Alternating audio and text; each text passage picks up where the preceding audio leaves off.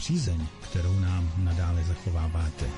Svobodný vysílač šíří myšlenky, které se zřídka kdy dostanou do širšího veřejného prostoru. Na stránkách Svobodného vysílače v sekci ke stažení si můžete stáhnout letáčky, které vytisknete, rozstříháte a můžete je připnout na nástěnky v supermarketech, vhodit do schránek vašich sousedů a nebo je nechat na jakémkoliv veřejném místě. Skutečné pochopení je jako trojhraný meč. Váš pohled, můj pohled a pravda. Na svobodném vysílači jsme povinni informace sami přehodnocovat každý sám za sebe se snažit o jejich vyhodnocení z pohledu širších souvislostí. Vše je jinak a je třeba se o pravdách šířit alternativními zdroji. Řada našich studií působí po celé republice a věnují se rozmanitým tématům s našimi spolupracovníky po celém světě. Děkujeme každému z vás, kdo se rozhodne tady nás jakýmkoliv způsobem podpořit. Naším cílem je objektivní informování záměrně tabuizovaných témat a jejich šíření ve prospěch celku. Děkujeme všem posluchačům za věrnost, podporu, interakci a osobní rozvoj. A uvědomte si, vážení, společně jsme silnější. Váš tým moderátorů svobodného vysílače CS.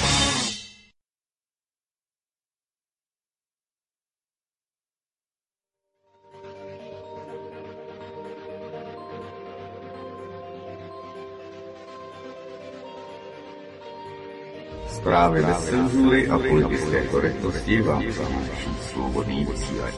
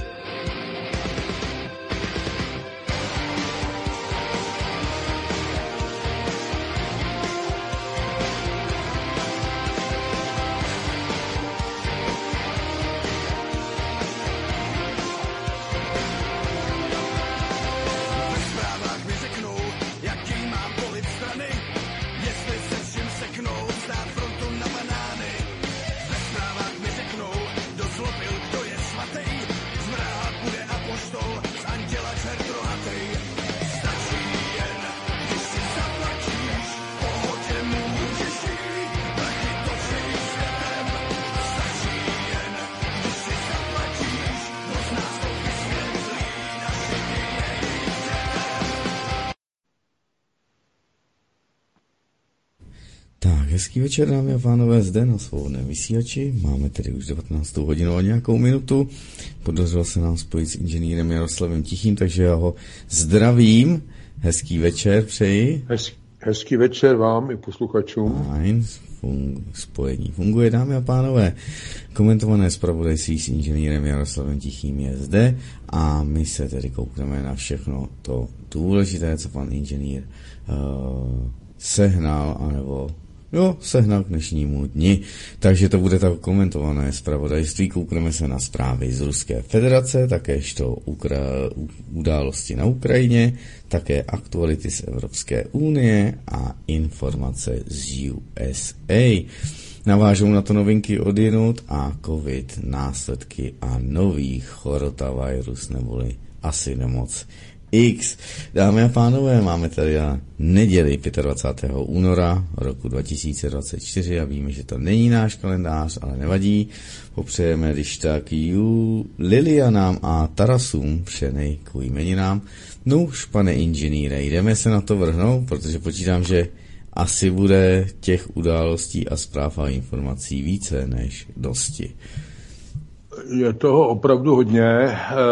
Zase jsem to tak nějak sestavil asi podle, nejen podle počtu, ale i řekl bych podle, podle významu, protože někdy může být tak, že je tam hodně zpráv, ale nejsou takového významu jako třeba zprávy jiné, byť jich je třeba méně.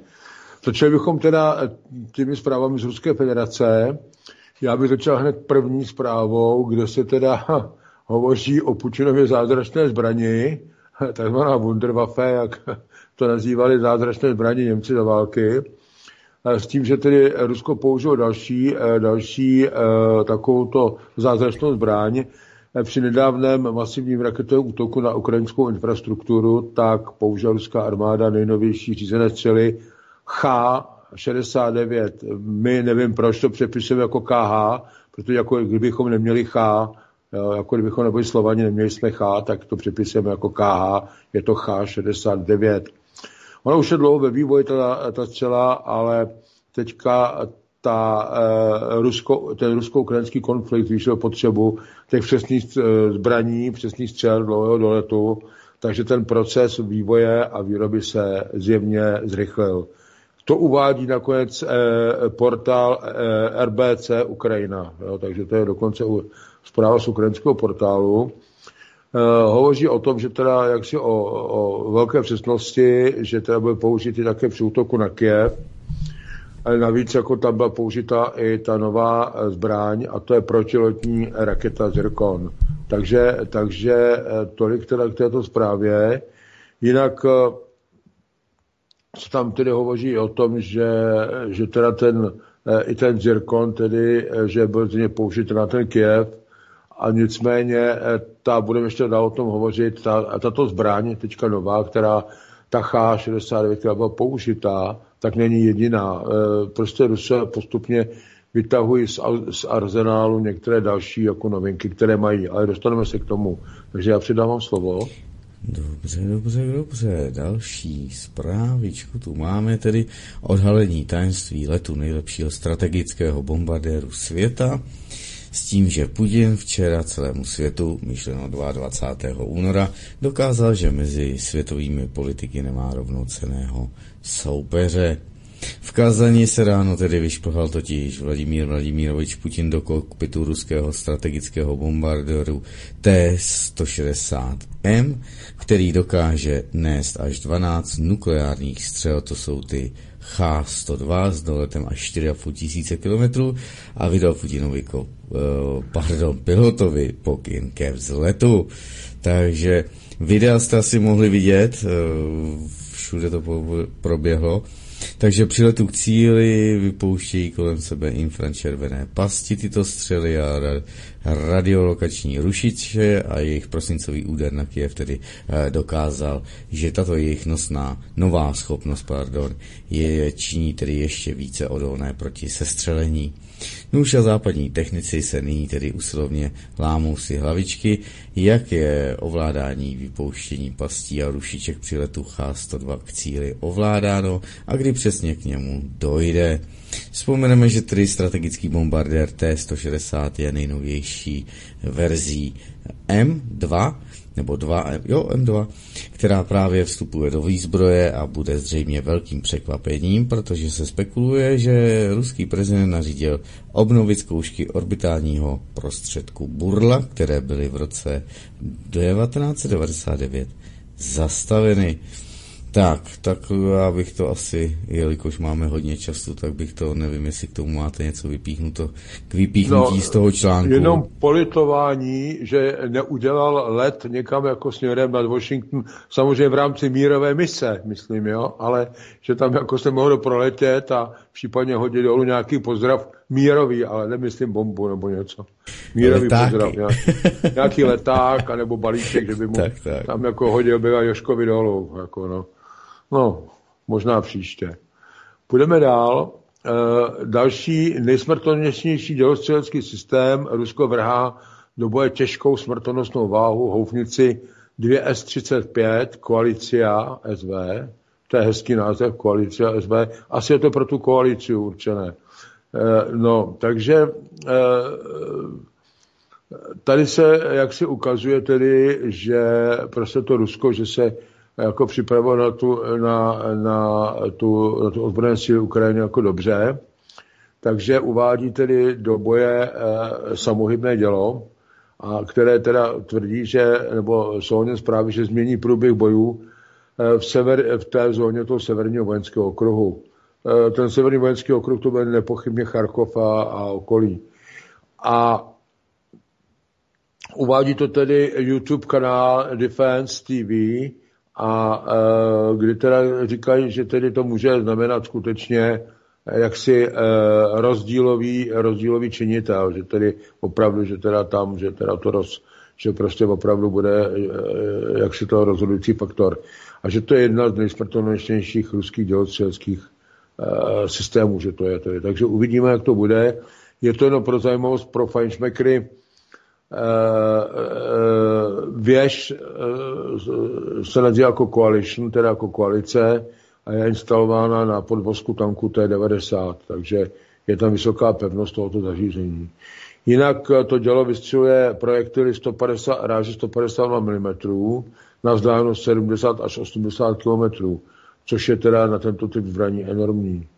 A eh, je v těchto ukazatelích lepší než všechny moderní analogy, a jak je teda dokonce uvedeno i ve videu, video tady vám nepromítneme, bohužel. Takže, takže tolik teda k této zprávě, já předám slovo.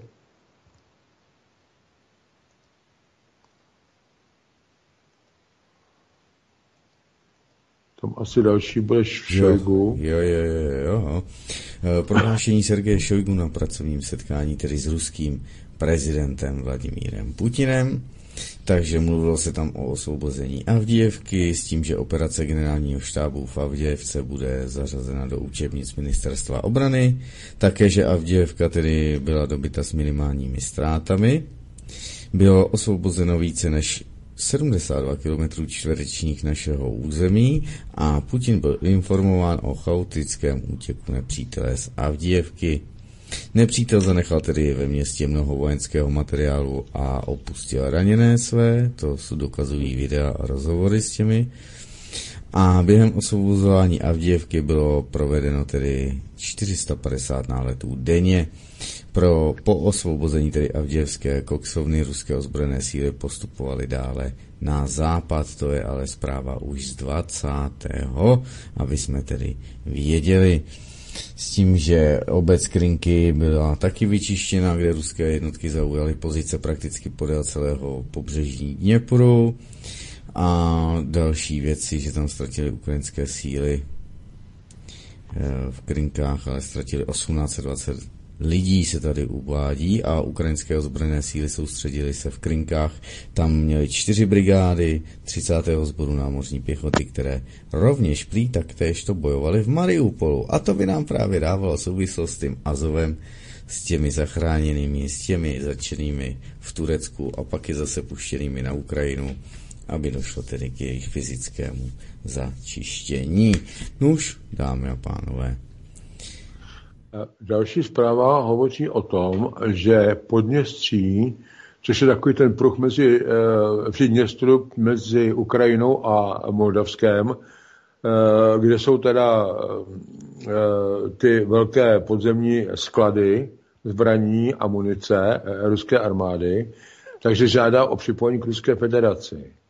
A teď je otázka, teď je otázka, jak se samozřejmě dál bude vyvíjet, protože Eh, aby se mohli pojít k Ruské federaci, tak jako logika by říkala, že eh, by to mělo znamenat, že teda to území až tam vlastně bude ovládnuto tedy ruskou armádou, to znamená pobřeží Černého moře až k Oděse a tím pádem by to vlastně znamenalo uzavření vlastně eh, Černého moře Ukrajině. Tím, tím pádem by se Ukrajina potom stala vlastně vnitrozemským státem. Eh, v každém případě 28. února, to je za chvíli, se Podněstří poprvé po 18 letech uskuteční z poslanců Podněsterské Moldavské republiky. Jehož hlavním tématem bude přijetí žádosti eh, k, směrem, směrované k Moskvě o přijetí regionu k Ruské federaci. A e, zatím se neví, jak ten krok bude ruská vláda vnímat. Eh, právě uprostřed toho konfliktu s tou Ukrajinou. Eh, analytici tvrdí, že přistoupení provincie, která nemá žádné hranice se zbytkem Ruska a nemá kontrolu nad Oděsou, by fakticky zajistilo snadné vítězství Kijevu, který by je mohl dobít útokem a také by to usnadnilo Zelenského žádost o další financování USA. A vedle by to také k obsazení obrovských muničních skladů udržovaných ruskou základnou. No, tam, jsou, tam je potřeba vědět dvě věci. Když začnou od konce, tak eh, tam je nějaká minimální ruská posádka, která to hlídá, je tam asi, hovoří se asi o 16 z těch vojácích. Kdyby tam k tomu mělo dojít, tak oni to samozřejmě vyhodí do povětří, to je jako jednoznačné. A tak, jak je tam ten region, jak je to tam profilované, tak ta eh, vzduchová vlna eh, by nešla eh, směrem jako na, na, na Moldávii a Rumunsko a šla by, protože tam jsou hory a šla by na Ukrajinu Takže mám pocit, že by tuto ukrajinskou armádu odfouklo zase až někam zpátky ke Kijevu. To je jako první věc. Eh, druhá záležitost je taková, že mm, eh, samozřejmě tady je eh, otázkou vůbec, jak si jako, jak dál, protože jednak teda ty zbraně jsou dobré a ta munice, ta by se určitě hodila, ale na to si asi teda ta ukrajinská armáda nesáhne z důvodu, o kterých jsem hovořil. Eh, druhou věcí je teda, jak se vlastně teda eh, Rusko zachová k této žádosti, protože eh, pokud vím, tak svolával Putin, nebo on se účastní, v každém případě, případě 29. to je hned den poté, schromáždění Ruské dumy, což je teda jejich parlament, a nepochybně tam tato záležitost bude projednávána. Za to bude jediný a hlavní důvod to netuším, ale v každém případě, jestliže to je den poté, tak to má určitou souvislost. Takže uvidíme, jak to bude. Jsou tam samozřejmě, jak víte, někteří tak eh, posluchači, tak víte, že tam se hovořilo o tom, že by e, chtěli e, židé zase udělat z Oděsy jako nový Jeruzalém a já nevím, co všechno, ale tam těch zájmů asi bude tady o tuto oblast jaksi více. Byly dokonce i takové hovory, že by, že by to teda byla jakási free zóna, neutrální a tak dál. Mám na mysli eh, Oděsu, ale to neznamená, že kolem Oděsy, že by se to území, eh, to ruské ne, za určitých okolností nemohlo propojit až na to podněstří. Ale samozřejmě, aby eh, Rusové měli část někde a neměli to připojené, já si myslím, že jim stačí s, s problémy, které z toho vyplývají Kaliningrad. To si myslím, že jim jako úplně stačí, takže asi druhé takhle si dělat nebudou. A jinak teda, eh, tady i v, tom, v té zprávě se uvádí nakonec, že ve čtvrtek 29. února, že se očekává, že Vladimír Putin vystoupí v Ruském federálním schromáždění. To je to, o čem jsem hovořil. Předpokládám, že, i te, že to bude tady v této souvislosti. Takže tolik teda k této zprávě. Dobře, dobře, dobře. Koukneme se na přelom.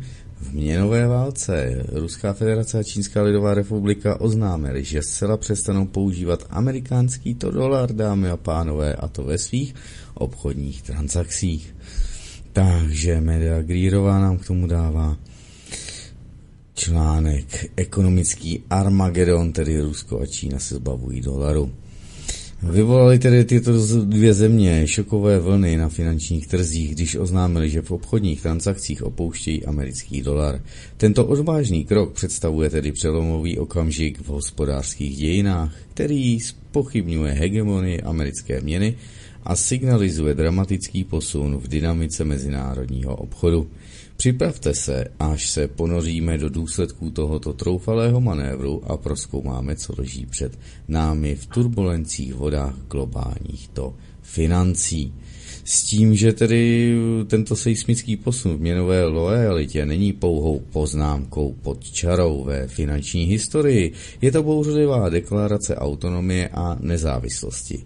Éra poklonkování rozmarům Spojených států amerických skončila protože Rusko a Čína si vytyčili svůj vlastní kurz v ekonomické nebo k ekonomické suverenitě. A prý je to úsvit nové ekonomické epochy. Proč jsou, nebo pryč jsou, pardon, doby, kdy americký dolar královal jako nesporný král měn. Rusko a Čína tedy hodili rukavici a spochybnili dominanci amerického impéria s nekrytými dluhopisy. Tímto odvážným krokem nejen převracejí scénář, ale přepisují celý příběh globálních financí. No je tady nějaká obrázek z Gesara, Hands of God, tak to by možná lidé mohli zkouknout pak na YouTube. No, tady je hned několik aspektů, který za to stojí poznamenat. Jedna věc to samozřejmě e, e, nabourá jaksi snahy Elvíry na, e, na Bioliny, která jim tam dělá e, prostě velkou paseku v ekonomice protože ona zatím je eh, eh, guvernérkou Centrální banky Ruska, ta je pořád ještě pod vlivem Rothschildů, i když si myslím, že už teďka ty důvody pominuly, protože Rusko teď posledních, ono už splatilo veškeré své dluhy už předtím a teďka dokonce splatilo dluhy i za ty bývalé satelitní republiky, byť některé se k ní chovají jak eh, nechci říct co, typu Arménie, anebo i bych řekl Kazachstánu, tak přesto to daně zaplatili. To znamená, že si vytvářejí pozice eh, k tomu, aby se, aby se osamostatnili. V tu ránu, jak se ta centrální banka osamostatní, tak to znamená samozřejmě navýšení suverenity Ruska, to je první věc. To, to se může proměnit, přeměnit potom i ruku v ruce s těmi výsledky na té ukrajinské frontě v, ve zvýšení suverenity Ruska. Další věc je taková, že ta náhradní měna lze, jako rezervní měna lze čekat, že, bude, že to bude BRIC, to znamená měna, kterou zřejmě eh, ta bude prezentována na letošním setkání eh, skupiny BRICS v, Ka- eh, v ruské Kazani. To je jako velmi důležité. A další poznámka je taková, že američani s dolarem končí a 25. ledna tohoto roku byl vydán už, po uvolněn tedy, uh, nový americký dolar, takže tady ty staré dolary přestanou platit. A ono, když nic jiného, a ten nový dolar bude pod kontrolou Trumpovců, tak je otázkou, čím a jak budou placeni třeba ty vojáci, které mají oni ve, ve světě na těch základnách, čím a jak budou placeni eh, ti eh, různí takzvaní poradci a tak dál a převlečení důstojníci eh, američtí, ale i jiní z toho západu, kteří tedy bojí na té ukrajinské straně, tady v tom rusko-ukrajinském nebo ukrajinsko-ruském, jak chcete, konfliktu. Takže tady toto má jaksi více souvislostí a uvidíme, jak se to dál bude vyvíjet. Ale v každém případě dokonce i, i, takzvaný, i takzvaný Bretton Woods 3, který eh, řeší teda pokrytí měn zlatem, všech měn zlatem, tak vlastně počítá s tím, že vlastně dolar jako, jako rezervní měna, že odpadne. Takže uvidíme, nechme tomu další vývoj, do co se ještě může eh, pohybovat, do co se může měnit. Jenom eh, chci poznamenat, že, nebo připomenout, že Texas a další 24 států americké unie už projevili zájem o přistoupení k BRICSu. To znamená, že ta skutečně ta, ta váha toho dolaru eh, země půjde jak si tím pádem logicky dolů a e, obvykle to nefunguje tak, že ten, kdo přistupuje, takže se to řídí podle něj, a ten, kdo přistupuje, tak se to řídí k podmínkám, které už existují. Tak on se musí přizpůsobovat. Takže to je více věcí jako najednou. Tohle to by bylo na, na hodně dlouhé povídání. Nicméně já přejdu k dalšímu bodu a to jsou dva body, které se týkají vystoupení v OSN.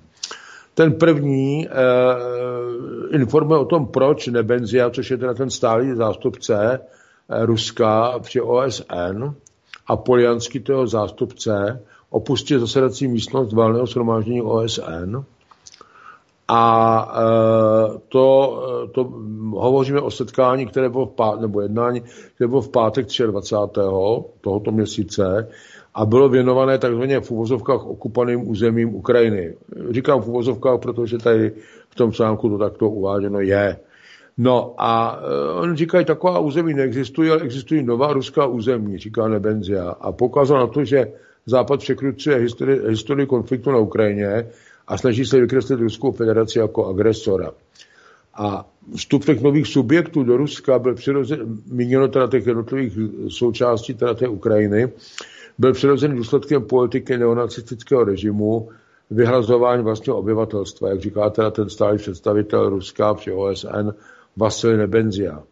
A e, pokud by si e, e, děda Vladimíra Zelenského, který se účastnil velké vlastenecké války, chtěl dnes uctít památku svých spolu, spolubojovníků, byl by zatknutý a uh, hozený do žaláře SBU, říká uh, Nebenzia. Takže uh, tady jako upozorně, že prostě uh, víceméně to, co teda tam bylo předmětem projednávání, takže prostě je to, je, je to, je to prostě je to prostě falešné, neodpovídá to pravdě. Já bych ještě tady si připomněl ještě druhou, druhý článek, který hovoří o tom, že ten představitel té Rady federace při OSN, té Ruské federace při OSN, Vasil Nebenzia, ještě vydal další prohlášení, eh, který říkal, Ukrajině žádné členství v Evropské unii nehrozí. Hlavním poraženým je Evropská unie. Takže uh, on uh, hovořil o tom, že Ukrajina nemá budoucnost, že je zřejmé, že, že kvůli tomu, že je totálně skorumpovaná, a že je kriminální a tak dále s chudým obyvatelstvem a že z té celosvazové obilnice, co udělá ta současná Ludková vláda, takže teda to žádnou, žádnou evropskou budoucnost, že, že teda ani té Ukrajině, že teda jako nehrozí a tady říkat, že šíří směšné obavy blížící se údajné ruské agrese proti evropským krajinám, že také vedle, že říká, zapomněli jste, že to byly právě evropské státy v různých dobách, Polsko, Švédsko, Francie, Německo a mnoho jeho satelitů, tak téměř celá Evropa v druhé světové válce, kteří zaútočili, nebo které zaútočili na ruský stát a snažili se ho dobít se závidění hodnou houževnatostí. A že byli vždycky poraženi. Takže říká, i teď hlavním poražením je Evropská unie. Takže placení za, za zájmy životy dnešních rodilých Ukrajinců, takže se vlastně Západ v čele ze Spojenými státy, takže teda postupuje v nejlepších neokoloniálních tradicích a snaží se řešit svoje geopolitické problémy, zabránit tomu, aby Washington ztratil úlohu světového hegemona, kterou si přivlastnil, a, nebo aby se ve světě posunul jiné mocné, soběstačné póly. No, tady u toho, toho v podstatě se to asi moc říct už jako nedá. Faktem je to, že e, proti tomu Rusku, e, kdyby nic jiného, tak ta koalice nevítězí, když to řeknu velmi diplomaticky.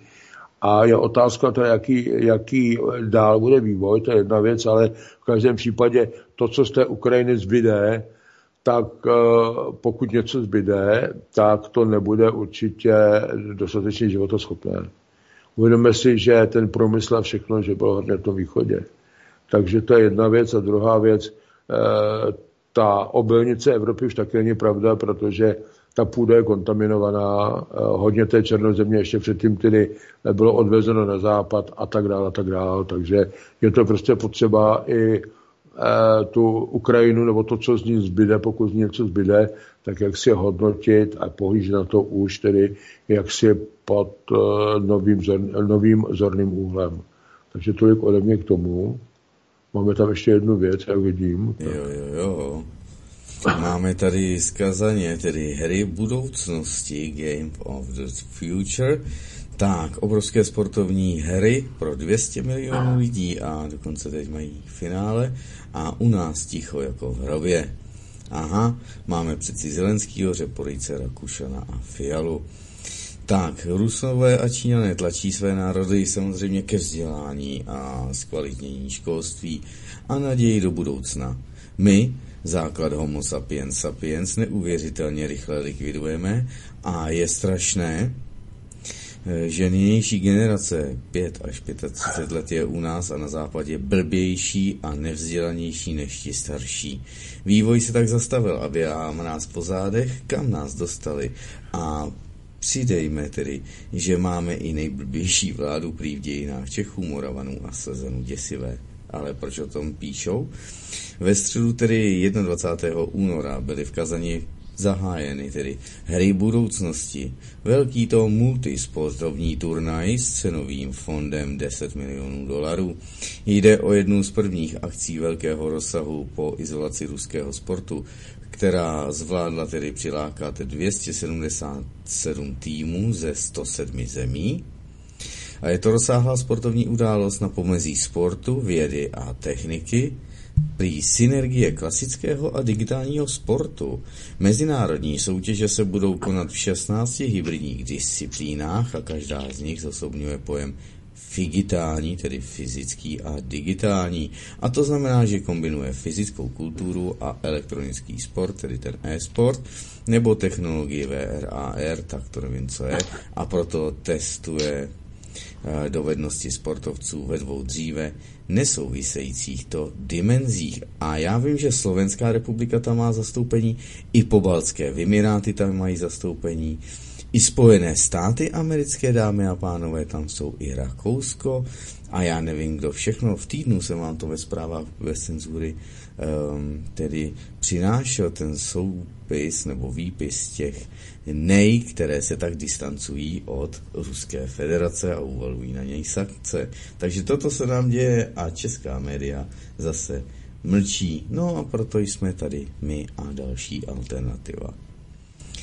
No ono je to i o tom, že mají ti sportovci naši velmi často a nejsou sami jako zmotané hlavy, takže stačí se podívat na některé ty případy, jako byl teďka ten brankář slovenský, který chytal v tom KHL a protože neměl, neměl zrovna angažmá a to kladno, tam se zranil brankář a potřebuje brankáře, tak ho tam e, chtěli na chvíli angažovat, tak jako co, co tady bylo s tím zadivadlo.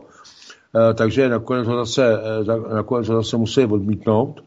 A přišel do Německa a tam ho přijali velkou slávou. A chytá výborně, že jo. ale tady prostě, tady to prostě nejde, protože tady bohužel mnozí lidé se vyjadřují k různým věcem, aniž k tomu, aniž k tomu mají dostatečné vědomostní zázemí. To se týká některých herců, nebudu adresný.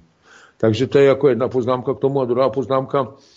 Oni eh, tam v těch sportech, řeknu třeba příklad je fotbal, tak oni hrajou jednak eh, hrajou normální klasický fotbal a jednak hrají e, ještě elek, elektronický fotbal a ty výsledky sčítají. To znamená, že někdy vyhraje třeba ve fotbale 2-0, ale prohraje elektronicky 3-0, tak celkově prohrál 3-2. Jenom jako prostě pro představu a takové to sport o sportu. Takže je to, je to jako zcela jako novinka, je to velmi zajímavé, ale víceméně podporuje to obojí a to je jako dobré vědět, že to podporuje jak teda tu fyzickou kondici, tu fyzickou připravenost, tak současně teda i tu, i tu řekněme, tu zdatnost v oblasti teda nějaké e, těch nových technologií, nechci říkat high-tech, možná i tohle ano, jo, v budoucnosti. Takže, takže je, to, je to jako úplně zajímavé a ten zájem je o to velký. To je jako, to už takové slyšíte i z toho počtu prostě těch, těch eh, mustev. My nejenom, že jsme nám nikoho neposlali, my ani o tom nevíme, tady nás ani o tom neinformují. Takže tolik teda tady k této, k této zprávě. Pojďme dále. Další zprávy, které tam máme, tak uh, jsou uh, z Ukrajiny. Já bych začal první. Ta hovoří o tom, že padla uh, velká pevnost Avdějevka a přichází teďka na řadu útok na Krematorsk a na Slaviansk. A ještě k té Avdějevce, Eh, ta, to byla nejvíce braněná pevnost ukrajinské armády. Eh, to prakticky ta Avděvka byla satelitním městem Doněcka. Eh, od roku 2014 pro představu tady ukrajinská armáda budovala opevnění, hromadila zásoby, držela posádku přibližně 10 tisíc mužů. A odtud ukrajinská armáda každodenně ostřelovala Doněck, tam jak tam střílela na, ty, na, tu, na tu tržnici a na ty ulice a tak dál. A takže eh, byly bohužel jaksi eh, tou vzdáleností bylo to Doněcku byla jaksi v dostřelu. Takže se snažili teda znepříjemňovat život teda těch lidí na Ukrajině, také tam nejednoho zabili takto. Takže eh, jinak dálkovým minováním, když tam na dálku střílela miny, tak ještě rozsevalo to města ty protipěchotní miny, takže tím ještě jaksi dál, ještě teda šířila tu zkázu, takže, takže teďka padla, což je eh, jaksi eh, poměrně velký, eh, velký počin z hlediska teda možnosti dalšího rozvíjení teda útoku. Jak na západ, tak v podstatě na ten severozápad, nebo to je možná skoro sever, to znamená ten Charkov. Takže já předám, já předám slovo a ještě se k tomu dál dostaneme. Tak, tak, tak, já to tady přepnu. Tak, Ruská federace mocně zautočila na, v záporožské oblasti v den bezhlavého to útěku Ukrajinců z Avdijevky a je to datováno k 19. Takže ukrajinská armáda toho dne uvedla, že její vojáci v sobotu minulou odrazili tedy velký ruský útok v záporožské oblasti. Stalo se tak v den, kdy Kijev eh, po měsících vyčerpávajících bojů oznámil stažení svých vojsk Avdívky v Doněcké oblasti. S tím, že cituje obrané síly v záporožském sektoru včera odrazili ruský útok. To uvedl tedy generální štáb na sociální síti X. Podle této zprávy se ruské straně, na ruské straně padlo 70 a zhruba vojáků a zničeno bylo 18 kusů techniky, včetně tří tanků. A příspěvek doprovodili videem, na němž je vidět, jak se útočící jednotka obrněná vozidla dostávají pod palbu obránců a řada z nich měla být zasažena. Ruská strana se k útoku nevyjadřovala a připomněla tedy agentura Reuters. S tím, že ukrajinský generální štáb ve svém pravidelné svodce Uvedl, že ruské síly se pokusily 13krát neúspěšně zautočit poblíž Robotine v záporožské oblasti a s tím, že se jedná o oblast, kam Ukrajina směrovala hlavní nápor své protiofenzívy z loňského roku. Ukrajinští vojáci tehdy dokázali tedy postoupit o několik kilometrů a osvobodit v úvozovkách menší počet vesnic, pak je však tedy zastavila ruská obrana okolí Rabotina, nyní tvoří frontový výběžek se zde uvádí, asi můžeme No, uh, ono tam při tom ústupu, ono tam nešlo o ústup a o uh, jaksi uh, stažení uh, těch vojáků na pokyn generála Syrského uh, podle všeho, podle všech informací, které jsou, tak oni prostě utekli. A teprve potom tedy vydal Syrský, když už tady nic nezbývalo, tak vydal tedy pokyn ke stažení a je dobře vědět, že tentokrát tam nechali i zra, eh, zbraně, nechali tam zraněné, nechali tam všechno, utíkali. Uh, údajně to souvisí i s, jako s masivním bombardováním, my se k tomu dostaneme dál, s těmi uh, klouzavými bombami, ale že prostě to, prostě ty vojáci to asi, uh, jak fyzicky, tak psychicky to prostě, ti Ukrajinci to nevydrželi a prostě pokud tě někdo bombarduje od rána do večera, nepřetrčitě, tak jako já se tomu ani, já to chápu, prostě tohle. Další zpráva, která eh, tam je, tak jako hovoří o tom, že Ukrajinci ničí ukrajinské tanky a BVPčka i ty leopardy, aby se nedostali do, do rukou Rusů. To znamená, že oni v nich ani velmi často nebyli schopni některých odjet, byť byli jako, mm, jaksi jako ještě scho- asi provozu schopné, patrně jim buď jim chyběla nafta, nebo to tam není, jako není, a tak to radši prostě ničí. Takže Existují i šokující videa v úvozovkách přátelského zničení ukrajinského tanku, německého Leopardu a amerického Toma, 2, Toma M2 Bradley. Zatímco Avdijevka, Avdijevka je opuštěna ukrajinskými silami, tak oni ničí tuto techniku, aby nepadla neporušená do rukou postupujících Rusů. Ačkoliv Rusko je už od 4. června loňského roku, když začala ta ukrajinská protiofenziva, tak ukořistí neporušeně nejméně 8 Leopardů a e, M2 Bradley. Takže teď jsou zničeny další Bradley, ten střílí zblízka na, na boky další e, M2, další tedy Bradley, do nich střílí a tak dál. No, e, to video bylo nalezeno v ukrajinském velitelství v Alděvce, které bylo teda, jak jsou obsazeno lidskými silami a bylo tam to naše na počítači a bylo to odesláno, a bylo odesláno také do Kieva. E, předtím už to našli i na tom počítači, aby teda e, vlastně e, se potvrdilo provedení rozkazu ke zničení vozidel. Takže takhle končí kariéry německých a amerických tanků na východní frontě. A je tady poznámka, že to vlastně do jisté míry připomíná scény z Větnamu a Afganistánu, kdy teda ty američané zničili svůj válečný materiál po porážkách v obou těchto jmenovaných zemích. No v tom Talibánu, v tom Afganistánu jim to hodně nechali, tam, tam to předali dokonce, tam, tam to hodně nechali. Tak, takže poprosím dál. Ehm... Dobře, dobře. Zapomenutí vojáci, tak se na to jdeme kouknout. Zapomenutí eh, ukrajinští vojáci v Avděvce se hromadně vzdávali a uvádí to zase ne ruská ani moskevská propaganda, ale Welt je tady uvedeno v článku, tak se na to jdeme kouknout. Zbytky tedy ukrajinské armády, které zůstaly v Avděvce, se hromadně vzdávaly a v zajetí jich bylo 200. Zhruba uznámilo to ruské ministerstvo obrany a to bylo k datomu 25. takže to je aktuální. Tak, už jsme, cituji, zajali asi 200 ukrajinských vojáků, v nejbližších dnech plánujeme zajmout dalších 100, to řekl tedy velitel ruské vojenské skupiny Střed Andrej Mordvičev, eh, v ruskému tedy ministru Sergej Šojgu, ministru obrany. S tím, že dodal, že během operace osvobození Avdívky tedy Rusové zatlačili ukrajinské jednotky o více než 10 kilometrů a to hlásil tedy ministru obrany během jeho návštěvy zóny speciální vojenské operace. Ruské jednotky pokračují tedy dále v postupu eh, ve svých příslušných směrech, upřesnilo ruské ministerstvo obrany.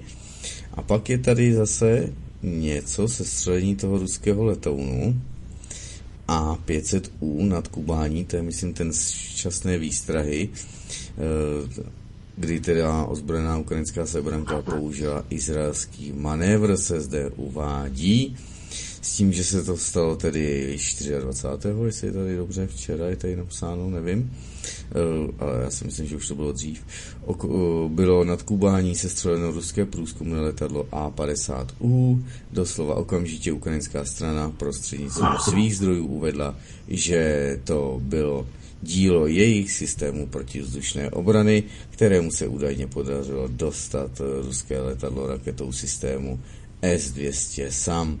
Situaci okolo sestřeleného letadla analyzuje ruský vojenský expert pak Julij Podoljak. Tak, ruské Orgány k tomu prý ale stále mlčely a já jsem naopak po zjištění situace vlastními kanály dospěl k závěru, že letadlo bylo sestřeleno přátelskou palbou, se zde uvádí. Do informací, které se mi teď podařilo získat, vypadá tedy situace podobně. Tak a teď je tady rozebráno kdo co, jestli mohou, nemohou a tak dále. To uvidíme, necháme tomu asi čas. No tam půjde, tam hlavně jde o to, že tam prostě naletávalo skutečně nepřátelské letadlo, když rozlišujeme nepřátelské a nepřátelské a v podstatě tak, že, že eh, ty eh, dělostřelci nebo prostě ty, ta obsluha té, té raketové baterie, tak střelila na toto letadlo a to vlastně eh, jakoby za ním souběžně letělo prostě tady tohoto to vyzvedné letadlo ruské, oni na poslední chvilku uhnuli a ta raketa, která byla vlastně určena na to, eh, na to nepřátelské letadlo, tak pak vlastně trefila tedy vlastně teda to ruské výzkumné, průzkumné letadlo, takže si ho vlastně sestřelili sami. Jo, což, je, což, je podobný, což je podobná finta, jako už předvedli tuším v Sýrii, že to bylo už někdy v tom roce 2018. Takže tolik teda tady k tomu, proto teď se mlčí ještě a šetří se a tak dále, protože už je to asi snad druhé letadlo a taková to letadla zase jich nemají nekonečně hodně, takže je to citelná, je to citelná ztráta pro ruskou armádu. E, pojďme dále. Další zpráva hovoří o tom, že 40 tisíc e, ruských vojáků, že se, e, jak teda uvádí článek, vrhlo na obsazení Kupjanska. A je tam také i informace od Ruského ministerstva obrany, které hovoří o tom, že vojáci na to bojují jako žoldnéři a že vlastně Západ se proti Rusku nikdy nezastaví. No pak je prostě potřeba asi ty věci řešit a tady zřejmě teď k tomu asi dochází, že by to prostě buď a nebo a řešit to několik polovičatě prostě, no. Takže to je tak, takový ten základ. Vojáci na to bojí na, na Ukrajině pod maskou žoldnéřů, jak říká to ruské ministerstvo obrany, což teda vyhlašuje náčelník hlavního operačního ředitelství generálního štábu ruských ozbrojených sil, brigádní generál Sergej Ručkoj, eh, v rozhovoru pro noviny Krásná zvezda. No a jinak říká, že vojenský personál NATO se pod maskou žoldnéřů zúčastnil na bojových akcích. Jsou to oni, kteří ovládají eh, systémy protizdušné obrany, operačně taktických raketových a vícenásobných raketových systémů a jsou součástí útočních oddílů, říká ten Ručkoj. A podle něho ty ústojníci na to připravují přímé vojenské operace pro ukrajinské ozbrojené síly. Ono někde jinde narazíme i na to, že když teda někde padnou, tak jak prostě pro ně, jak si horlivě jezdí a tak dál, pro ta těla, Zatímco kdyby to byl nějaký prostě jenom žoldnéř, který se tam přihlásí za peníze, tak po něm, jak se říká, ani pes neštěkne.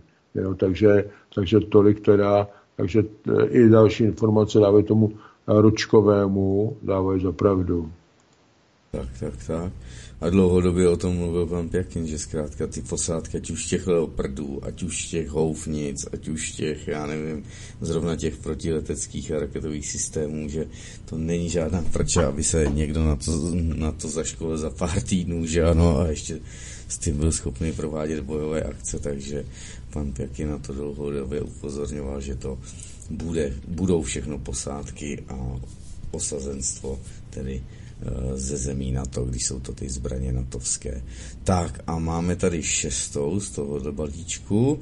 Nebezpečí kolapsu Ukrajinců, jejich tedy obraná linie byla prolomená u Uhledaru, Marinky a Záporoží. Jaké je tajemství prý do nedávných ruských vojenských úspěchů? Rusové obsadili tedy farmy Pompéda a stejnou jmenou vesnici v jižní části stále probíhá její likvidace.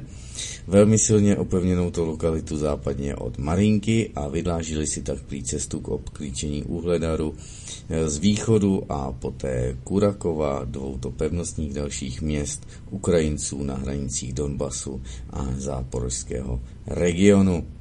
Na frontě Rabotina jsou přitom Rusové několik set metrů od toho, aby ukrajinské síly rozpůlily. Jakmile toho prý dosáhnou, obklíčí tedy dvě menší části s cílem jejich úplného zničení. S tím, že Rusové se domnívají, že Ukrajinci jsou v Rabotinu ve velmi špatné pozici, protože byli nuceni stáhnout cíly po neúspěšné protiofenzívě letos v létě, nebo vlastně v loni ne, takže loni v létě a přesunout se do Avděvky a Bulendaru. Síly, které šly do Avděvky, utrpěly prý velkou destrukci a síly Bulendaru již nestačí se zde uvádí a v Rabotinu jich ale nestačí a proto Ukrajinci stáhli čtyři brigády námořní pěchoty ze severního břehu Dněpru a proslali je do, do Rabotina. A i tyto brigády utrpěly těžké ztráty v bitvě u Krinky a byly doplněny povinnými odvody mužů, kteří nebyli dostatečně zase vycvičeni. No, stále se nám to opakuje, že ano. Tady je důležitá docela ta informace pro posluchače, že vlastně ta celá fronta po té délce od toho Černého moře až nahoru někam k tomu Charkovu a tak dál, nebo řekl bych téměř té běloruské hranici, ale řekně Charkovu, protože tak eh, ona je, ona je dlouhá asi 1600 kilometrů, to je strašně dlouhá fronta. A samozřejmě to se nedá obsadit a vlastně na tom začátku, když eh, ty Rusové museli dělat ten veliký ústup, protože tam bylo málo, protože původně to bylo skutečně jako, eh, řekněme, nějaká policejní akce nebo podobně, tak protože tam nebyl ještě zapojen ten západ v takové míře, jako je teďka, tak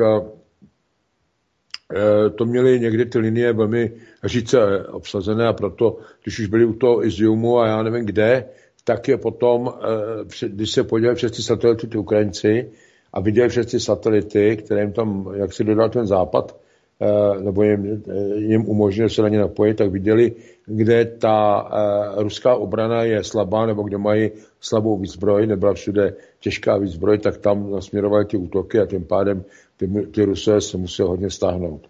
Dneska to vlastně dobývají zpátky, to je důležité vědět. Nicméně dneska ta situace je obrácená.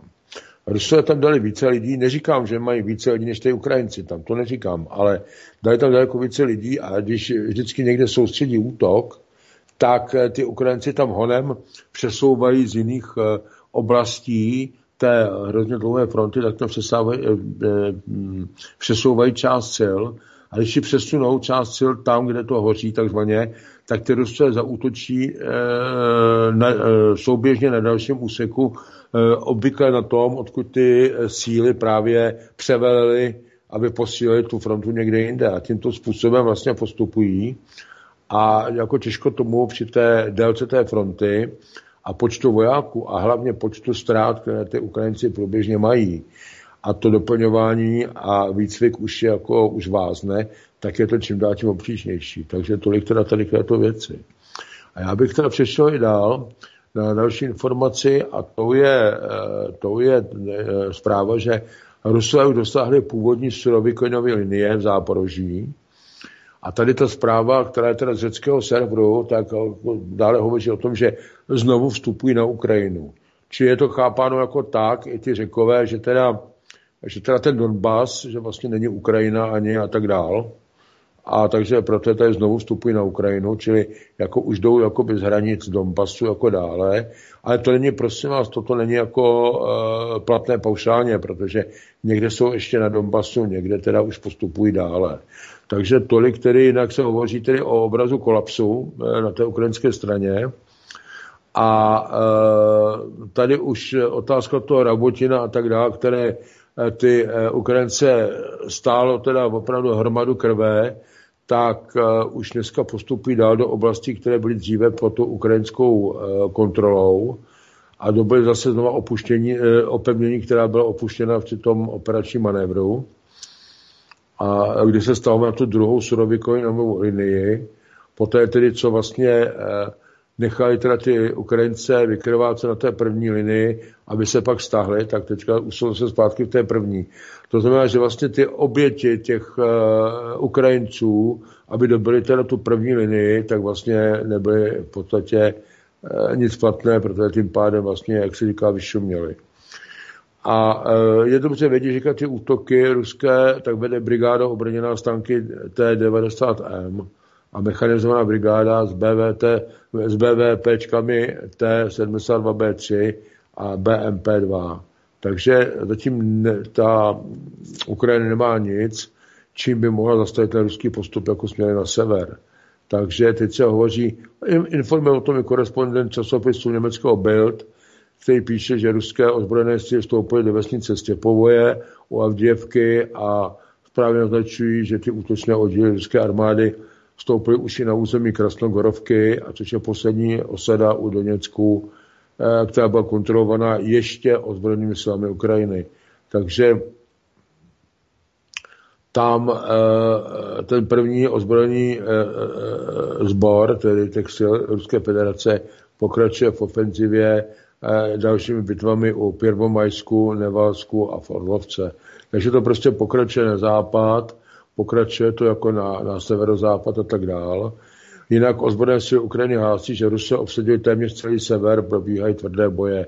Takže jenom jako prostě pro představu, tam se opravdu jako tvrdě bojuje a už na to přišli i někteří zahraniční žoldnéři, že to pro ně, pokud nepadli hned, že to pro ně nebude, že si to představovali jako nějakou safari, když tam přijdou, že si tam budou zaválčit, dostanou peníze, pojedou domů a teďka zjišťují, že to tam je daleko tvrdší. Takže eh, já přidám slovo. Dobře, dobře, beru si slovo, tak tady to, a teď už jsme. E, Rusové zahájili masivní útok na Chasiv nebo Časiv Jar ze severu i z jihu a zmocnili se poloviny osady Ivanického je, nebo Ivanické, teď nevím. Takže Rusové zahájili ofenzívu na frontě Kasifiar a zautočili tedy na její jižní bránu v uvozovkách, kterou je předměstí Ivanického a na severním okraji města na předměstí Kanal a pokusili se proniknout ze dvou stran. Právě teď Rusové obsadili tedy severní sektor Ivanického a bojují dům od domu podél ulice Sodovaja, která rozděluje předměstí na dvě části. To už je ale zpráva z 23. to byl uh, pátek. Tak. Uh, aby jsme to věděli. Boje probíhaly celou noc, ale Rusové, kteří obdrželi posily z Avdivky, tedy tisíce Rusů a rusky mluvících lidí, lze nyní použít i na jiných frontách, tak útočí s velkou vervou, protože se zdá, že dalším cílem je, a logickým, ruské velení, tedy v Časifiar nebo v Chasifiaru. Mezi Rusy panuje tedy optimismus a že bitva tedy o Chasifiar bude trvat méně než bitva o Avdivku a dokonce i samozřejmě o Bachmut. Podíváme-li se pozorně na ukrajinské fronty, všimněme si, že tedy v Rabotinu, Uhledaru a Kupjansku je dočasná pauza a zdá se, že Rusové dají váhu právě na Chasifiar. Já se jdu kouknout, jak to vypadá v azbuce na mapách, abych to... Je to čo, v ruštině jo, časy je to čo, jasně, no. Dobře, dobře. Je to čo, no. E, já bych navázal, tady e, v tom Ivanickém ještě trvají tedy tvrdé boje. E, teď Rusové obklíčí Ukrajince na městské poště, tak se mi představit asi, jak to vypadá, že zase tvrdý boj země domů od domu. Jinak důležité je vědět, že vlastně to město je jakousi jižní branou ke vstupu do časy Fjarou. To je jako důležité vědět, takže význam má, nepochybně. A jinak pro představu to město není, to Ivanické není velké, tam mělo před válkou 3 tisíce obyvatel, ty žili v rodinných dom, domcích. Teď je to boj e, domu o domu, takže si můžete představit, jak ty domky asi budou vypadat, poté, až se dobojuje. Ale ty Rusové teda čistí to předměstí toho Časifiaru, což je vlastně to Ivanické prakticky, tak e, je to dům od domu, jak jsem říkal. Takže Uh, uvidíme, jak dál, protože chtějí zase vytvořit Rusové další kleště a vzít to se do kleští zase tam část té místní posádky ukrajinské, která tam byla. Takže tolik. Já přidám slovo zase. Dobře, dobře, mrkneme se na další zprávu. A ta je o tom, Přepnu to správně, jo. Rusové raketovým útokem zničili ukrajinskou 22. parašutistickou brigádu v Selidovu, západně od Avdívky. Nezávislá výzkumná skupina War Tears odhaduje celkové ukrajinské ztráty na 377 324 mrtvých a to je tak též tedy k datu 23. února. Takže co se tam dělo? Rusové vypálili rakety na místo soustředění ukrajinské 22. výsadkové brigády v Selidovu e, za, západně od Avdívky a zabili tam více než 200 ukrajinských vojáků, zatímco oběti se ještě dále sčítali. Tento úder pak naznačuje, že Rusové budou pokračovat v postupu na západ, aby se setkali se zásobovacími a spojovacími tras, trasami ukrajinských záporožských jednotek a sil v časi Fiaru a ve směru na Slaviansk Kramatorsk. Nyní hrají tedy klíčovou roli ztráty na obou stranách a Rusové jsou nahraditelní, ale Ukrajinci prý ne a ztráty ukrajinské armády jako celku převýšily tedy počet aktivních vojáků, jak potvrdila tedy nezávislá výzkumná skupina War Tears, která sdílela nová data o ukrajinských ztrátách na základě speciálního matematického nějakého modelu.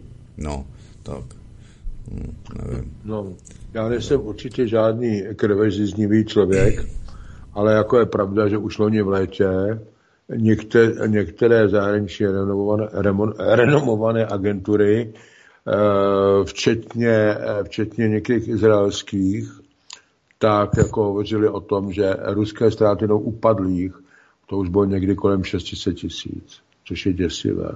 Takže tady nevím, jak, jak počítali tenkrát, nebo jak počítali teďka, ale tam tenkrát to bylo potvrzované dokonce z několika míst a mám pocit, že to tenkrát uniklo i z ukrajinských oficiálních míst.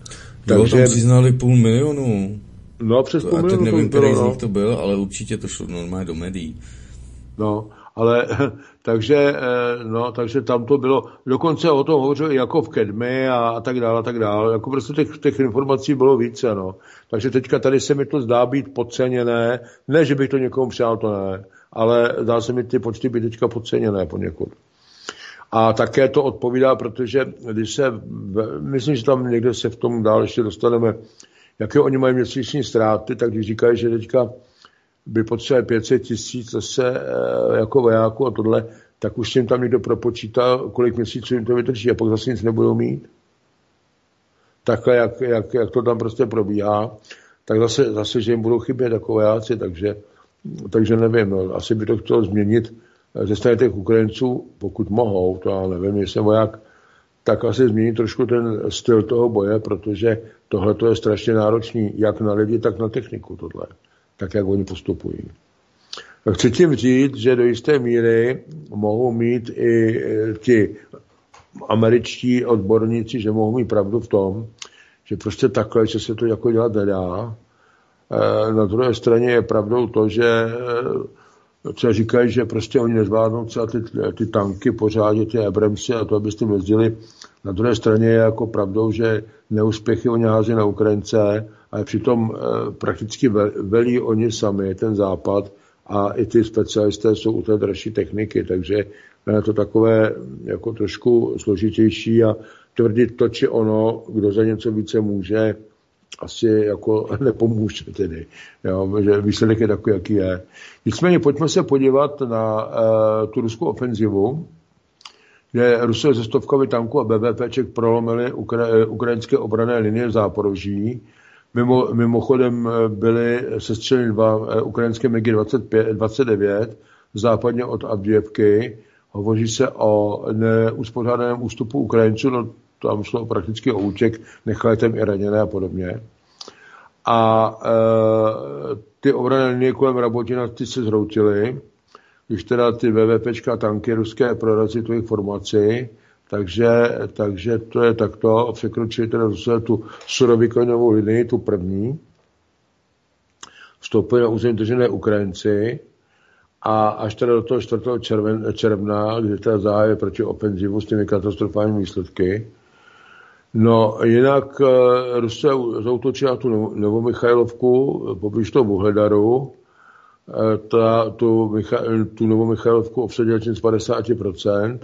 Dobytím tady tohoto města to umožní Rusům udeřit přímo na ten Vuhledar eh, z východní strany a v té Avděvce přímo no tam odsud je ten ruský postup prakticky nekontrolovatelný, protože dnes už obsadili, a říkám dnes, tak je to z uh, včerejška, tak obsadili i tedy osadu Stěpnoje, a to je jižně od Lastočkina. Takže, a ten ukrajinský ústup tím pořád si pokračuje. Takže tolik teda k této zprávě, zase přidám slovo. Tak, tu Orel, to Orel a další je, Rusko je na dostřel od Charkova, se uvádí, tedy v další zprávě, s tím, že ukronocisté na čele se starostou čelí panice, to je ze 24. Dámy a pánové, tedy ze včerejška nějaká aktualizace. Takže v létě, v létě se v rámci protiofenzívy VSU zmocnila obce Rabotino v záporožské oblasti, čímž vytvořila uprostřed ruský pozic výběžek o rozloze zhruba 10x10 km. Částečně také překonali první opevněné obrané Surovikinoviny, eh, Surovikinovy linie, včetně betonových dračích zubů, připomíná Julia Žilian, tedy Rěbke. Nedávné ruské jednotky zahájili, nedávno zahájili protiútok na Rabotino, aby zlikvidovali výběžek a zatlačili poslední ukrajinské jednotky zpět za Surovikinovu linii. Cituji, záběry z ukrajinských dronů ukazují, že ruské jednotky znovu dobily všechny dříve postavené úsoky té linie obrané, dračí zuby, které ztratili během ukrajinské protiofenzívy. Píše to analytika zveřejňuje mapu ruského postupu. A již dříve ukrajinští experti psali také o ruském postupu přímo v oblasti samotného Ravotina. A Stěpovoje je ruské, ve směru na Evdivku byly tedy ukrajinské jednotky zcela vyřazeny z osady Stěpovoje. Eh, je tady uvedeno ještě Petrovské z pozic v její blízkosti, poté co ruské ozbrojené síly převzaly kontrolu nad Koksovnou v Avděvce, jejíž budovy dominují okolí, byl nepřítel vyřazen ze Stěpovoje a polí a zalesněných pásů na jihu. No, předávám slovo asi. Další zpráva hovoří o tom, že nejsou nikdy vidět na ukrajinské frontě americké tanky Abrams. A ta zpráva se zabývá e, vlastně eh, tím, proč. E, z času to vysvětluje senzační přiznání, které učinil generální inspektor amerického ministerstva obrany Robert Stork, který řekl, že Pentagon předem nepřipravil plán dlouhodobé údržby amerických zbraní, které byly odeslány na Ukrajinu. Mimo jiné, řekl, mluvíme o podpoře tanků M1 Abrams. A v podstatě eh, jde o veřejné přiznání vysoce postaveného úředníka, že Pentagon se svými tanky eh, pro Ukrajinu se vlastně minul cíle, minul cíl. Říká mě, ta zpráva, není to nějaké americké, proč se najednou generální inspektor tak otevřel? A říká, jako zakopaný pes je v tom, říká to zpráva, že Spojené státy předvečer ukrajinské protiofenzivy 2023 slíbili Kijevu 31 tanků M1 Abrams a po čase Biden připustil, že všechny stroje jsou už na, na svém místě, ale z nějakého důvodu se ukázalo, že jsou to nejspíše duchové, protože vlastně všichni o tom mluvili, nikdo je neviděl. Aspoň ne v první linii. A e, teď na to všichni čekali jako na zázrak, který jim e, prostě pomůže. A navíc e, ruští vojáci také, protože za likvidaci Leopardu jim, za, jim platilo vedení milion rublů a za Abrams M1 jim slíbil 2 miliony, tak všichni se těšili, až přijdou Abramsy, aby si vydělali. A bohužel, jak si, zatímco ty Rusové se to připravili, Eh, dokonce do těch zemljanek vyvěsili plagáty s vyznačením nejslabších míst amerického bojového vozidla, aby věděli ty vojáci všichni, kam mají střílet, jenže na bojištích se nic takového neobjevilo. A ty zajatí ukrajinští vojáci prozradili, že velení ukrajinských odborných sil drží americká vozidla hluboko v týlu z několika důvodů. Jednak proto, že se bojí, že je Rusové spálí a podkopou tak image nejlepšího tanku na světě, Další důvod je i ten, že američtí instruktoři byli krajně nespokojeni s výcvikem ukrajinských posádek a proto s nasazením otáleli, ale také jsou to ještě další důvody. Mnohé M1 Abrams, které se sotva pohybovaly po týlovém cvičišti, tak se porouchalo. A nebyly zase žádné náhradní díly. A e, pokud je o zdůvodní této situace, tak je, ten zní neuvěřitelně. Pentagon předem nepřipravil plán dlouhodobé údržby amerických zbraní. Čili teď je otázka, jako, jestli to je nějaký pokritický argument nebo nějaká dětinská záležitost, ale tady skutečně se taková, že Spojené státy tentokrát neposlali prapor Abramsu na Ukrajinu na výstavu, ale do bitvy. A v bitvě se ta vozidla občas porouchají, jsou vyřazená, vyžadují opravy a tak dál. A podle všech amerických eh, exportních zákonů, tak jsou pro každý stroj převezeny do zahraničí Eh, přirozeně v zahraničí vyžadovány náhradní díly. A eh, tady je otázka taková, že teda ten generální inspektor teda byl neupřímný nebo dokonce vědomě lhal, protože televizní kanál CBS odvoláním na zdroje z Pentagonu uvedl následující zdůvodnění. Tanky byly skutečně eh, dodány se sadou munice, s opravnou sadou nebo se sadou náhradního na opravu a dokonce se zásobou paliva, které je pro ně vhodné a bylo vycvičeno asi 200 ukrajinských vojáků, kteří jsou schopni tyto tanky ovládat. A podle té Štorchovy logiky se spíše ukazuje, že tanky byly připraveny na krátkodobou údržbu, e, asi k rychlému vítězství, v naději, že se Rusové, až uvidí Abramse, rozutečou na všechny strany. A to není všechno, protože kromě chybějících náhradních se ukázalo, že chybí i palivo. Speciální letecký benzín, protože ty tanky jsou tak fajnové, že jezdí na letecký benzín. A tentokrát na vině byli ruští piloti a obsluhy raketometů, kteří se snažili ze všech sil a několik nádrží s palivem preventivně zničili.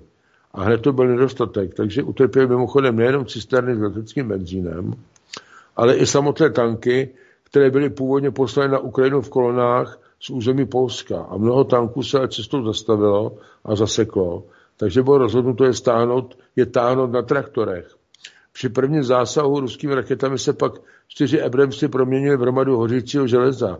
A došlo to tak daleko, že půl tuctu strojů v této situaci bylo nařízeno odvést zpět do Polska k opravě. Takže když to potom spočítají, tak, kam zmizela vlastně ta americká superzbraň, tak uh, vlastně uh, sice na jedné straně na poput tedy uh, ukrajinského vedení se měla šířit fáma, že už teda byli vidět někde na, tém, na tom bojovém kontaktu ve směru na Kupiansk, že někde na okraji lesa a podobně a rozmazaná fotka Abramsů byla uveřejněna a tak dál. A když se na to dívají specialisté, tak se smáli, protože to je Photoshop. A vtip je v tom, že vlastně oni mají, některé mají, některé mají rozbité, některé mají, eh, nemají na to díly, jiné odtáhly, jiné odtáhly zase zpátky do Polska a podobně. Takže eh, a navíc je tady eh, příkaz Washingtonu eh, nevystrkovat nos na bitevním poli ze strachu, aby ty tanky nestratily pověst nejlepších tanků na světě. Takže stejnou neporazitelnost tvrdil i Berlín o svých leopardech a podívejte se, hoří velmi dobře. Jo. Takže tolik tedy. A je otázkou, jak by to dopadlo s těmi abrinskými Abramsy, protože z těch 31 strojů lze 7 považovat za ztracené, další 13 se porouchlo ve výcviku ukrajinských osádek na týlovém cvičišti u Nikolajeva. A tak, když jich tak zbývá sotva půl tustu, tak by bylo legrační, kdyby oni teď se jako plazily byly nasazovány v první linii, protože v tomto počtu nemohou vůbec nic ovlivnit, nemohou nic rozhodnout. E, žádný výsledek bitvy. Takže e, nikoliv náhodou že Pentagonu navrhl, aby Ukrajina Spojeným státům sedm tanků Abrams vrátila a na, opla, na oplátku, že Washington jim dodá 28 Leopardů 2, čili vlastně ty, kteří Spojené státy koupí ve třetích zemích. Takže je možné, že ty v tom Polsku jsou také takzvaně z druhé, z druhé roky. Zda s tím Zelenský souhlasil nebo ne, to zatím se neví. Takže tak to vidíte, tak to končí tedy Abramsy, kvůli nimž teda tady se zpevňovali a, a rozšiřovali mosty a podobně. Právě proto, že mají daleko větší váhu a, a aby to bylo dimenzováno na tady na tyto tanky. Takže tolik tady k této zprávě a přejdeme asi dál na další. A to, je, to jsou aktuality z EU, takže předám slovo. Jo, jo, jo, jdeme na to a musím to najít Polsko. Tady Ukrajinci, kteří spáchali zločiny v Polsku, budou deportováni přímo na frontu a je tady nějaký galaš, tak nevím, jestli on to prohlásil.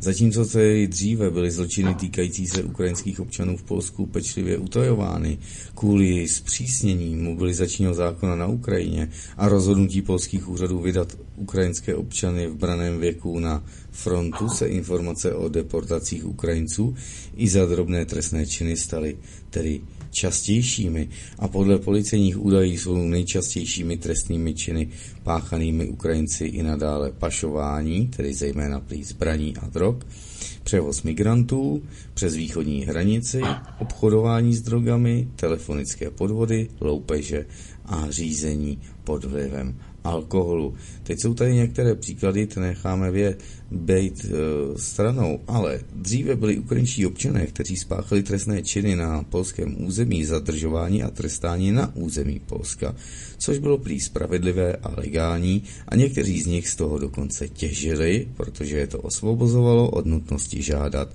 ukrajinský konzulát nebo obecní zprávu o prodloužení jejich postavení uprchlíka, nebo o opětovné vydání pasu z důvodu vypršení jejich platnosti. Věk pachatelů také prý teď splňuje požadavky nového ukrajinského mobilizačního zákona, protože se jedná především o muže, a to ve věku 25 až 60 let. Nůž a podle zdrojů z vězeňských institucí je podle předběžných odhadů v polských věznicích asi 1470 vězňů s ukrajinským občanstvím. Všichni si tedy odpikávají tresty za trestné činy různé závažnosti, existují však náznaky, že mnoho z nich může být vydáno do země původu. No, zajímavé to věci. Tady je zajímavá především ta věc, že to je taková, eh, tohle jsou do jisté míry pohádka o vlastně takové, eh, takové té chytré horáky, jak se říkalo. To je, jak přijela eh, na koni pěšky a oblečená, neoblečená a tak dál. No, jde o to, že Ukrajinci chtěli, aby Poláci, nejenom Poláci, aby vydali teda ty Ukrajince, kteří utekli z té Ukrajiny, údajně tedy jaksi před, uh, před uh, vojenským nebezpečím, ale tam odkud utíkali, tak tam žádné nebylo. A jde o to, že, že utekli tady si jako když žijou, dostávali dávky a nevím co všechno. A hlavně oni potřebují doma na frontě. A teďka, nejdřív, když se udělal takovou, takovou pompu, byli přijati a podporováni, a teď je najednou problém je zase vydat. Takže nakonec tohle je takový vlk se nežere, jak se říká, koza zůstane celá. Takže oni to udělají na ty, kteří eh, spáchají trestné činy, takže je eh, vydají a rovnou s těma šup na frontu. A navíc to ještě Polákům pomůže v jedné věci. Jednak se, jednak se část těch Ukrajinců sklidní a, a přestane dělat tak velkou rotiku. Část, ne všichni. A druhá věc, sníží se i prostě počet teda těch, kteří e, vlastně dneska jsou na krku ukrajinského, e, pardon, polského eráru. Takže to zatím je. Jinak ten Galas je redaktorem eh, toho, eh, toho jejich těch novin Nezaležný děník političný, či nezávislý polský deník, eh, nebo nezávislý politický deník, tak. A já tady mám eh, od něj další článek, který říká, že informační útok je jedním skutečným trumfem v rukávu Spojených států v Evropě. Také píše Galas. A uh, on říká, že moderní válčení je velmi odlišný fenomén než před 50 nebo 100 lety. Že tehdy to vypadalo jinak to válčení. A máme tedy co dočinit se závody ve zbrojení, ale o uh, ozbrojených konfrontacích ví, uh, o ozbrojených konfrontacích ví jen určitá část zúčastněných lidí. Zbytek světa se o těchto nebo jiných událostech dozví ze zdrojů na internetu. A říká to, moderní válčení je především o vítězstvích na poli informací. To je především informační válka. A v současné době není potřeba rozsáhlých pozemních operací s velkým počtem obětí na obou stranách konfrontace, včetně civilistů. A ten ukrajinský konflikt je živoucím příkladem toho, jak podstrčení té či oné informace poskytuje výhodu v konfrontaci jedné nebo druhé strany. Takže eh, ta, to informační vákuum v Polsku, jak dále uvádí, tak se stal živnou půdou pro lavinovou migraci z celého území Ukrajiny do polských a západoevropských zemí. A ukrajinští občané, kteří snili o životě mimo skorumpovaný ukrajinský stát, proudili do Evropy, plnili si své sny a žili ze štědrých výplat.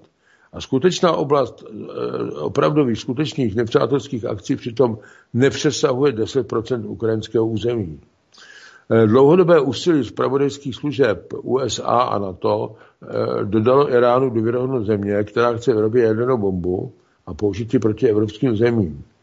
A Číně důvěryhodnost invazního státu, který, učení, který vlastně útočí na nezávislost vlastního ostrova a Rusku a jeho prezidentovi eh, tu důvěryhodnost země, která chce vždy na někoho zautočit, dobít a tak dál. Takže oni vidíte, že oni vlastně vytváří ten, eh, ten tisk, ten mainstream vlastně dopředu vlastně připravuje, eh, řekl bych, aspoň u těch lidí, ve světě jaksi vyníky a oběti, poražené a vítěze a tak dále, a tak dále. Oni to nakonec dělají i ve volbách, když to známe, když dělají vždycky tak, takzvané odhady a podobně. Nakonec o podstatě projekt CIA někdy byly druhé poloviny 50. let, Mockingbird, čili drost, a to je vlastně koncentrování mainstreamu na propagandu, kterou budou jednotně bušit lidem do hlav, tak ten projekt ještě neskončil, ten pořád trvá. Takže tolik teda tady k tomuto článku, on dál ještě pokračuje.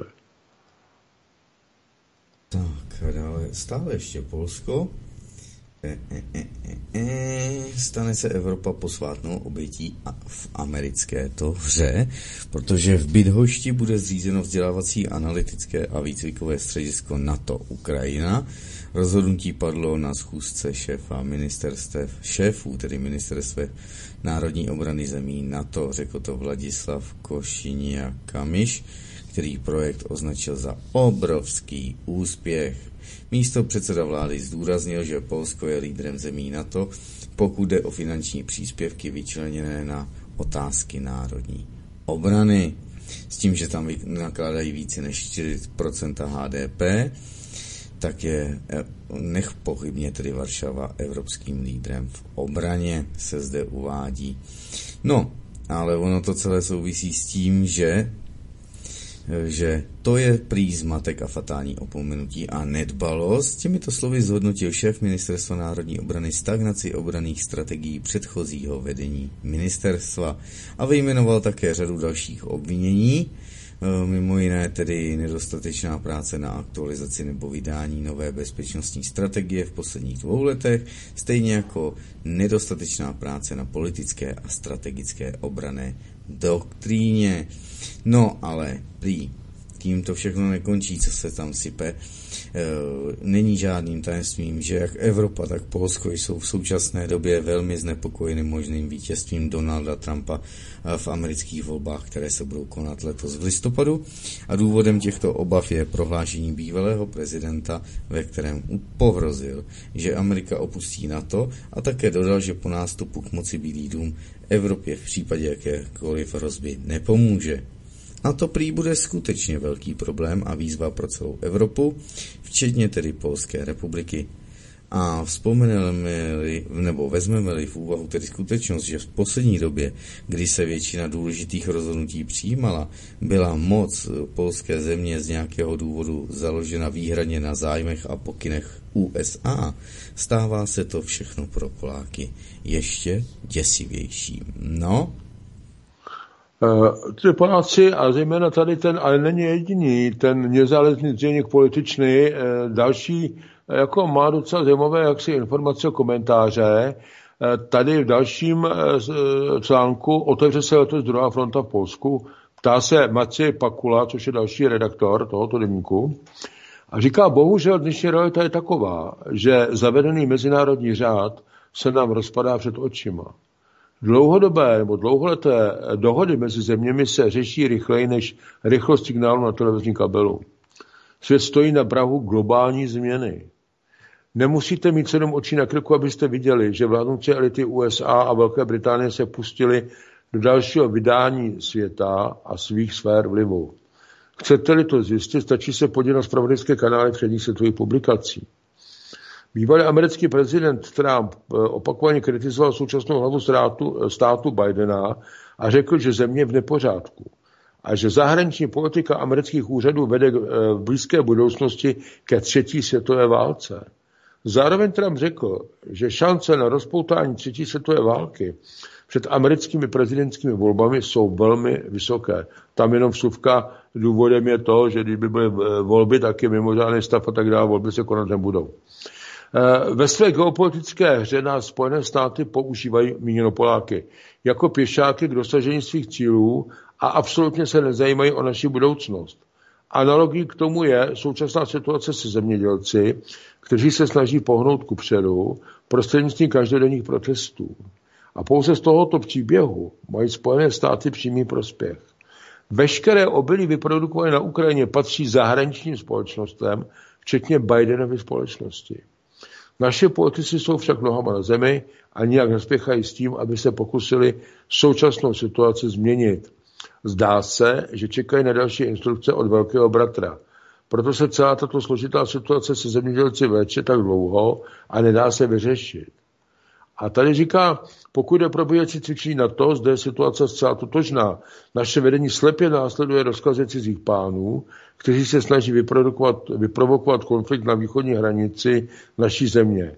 Rozsah plánovaných operací je skutečně ohromující vzhledem k bezprecedentnímu počtu zapojených zbraní a personálu.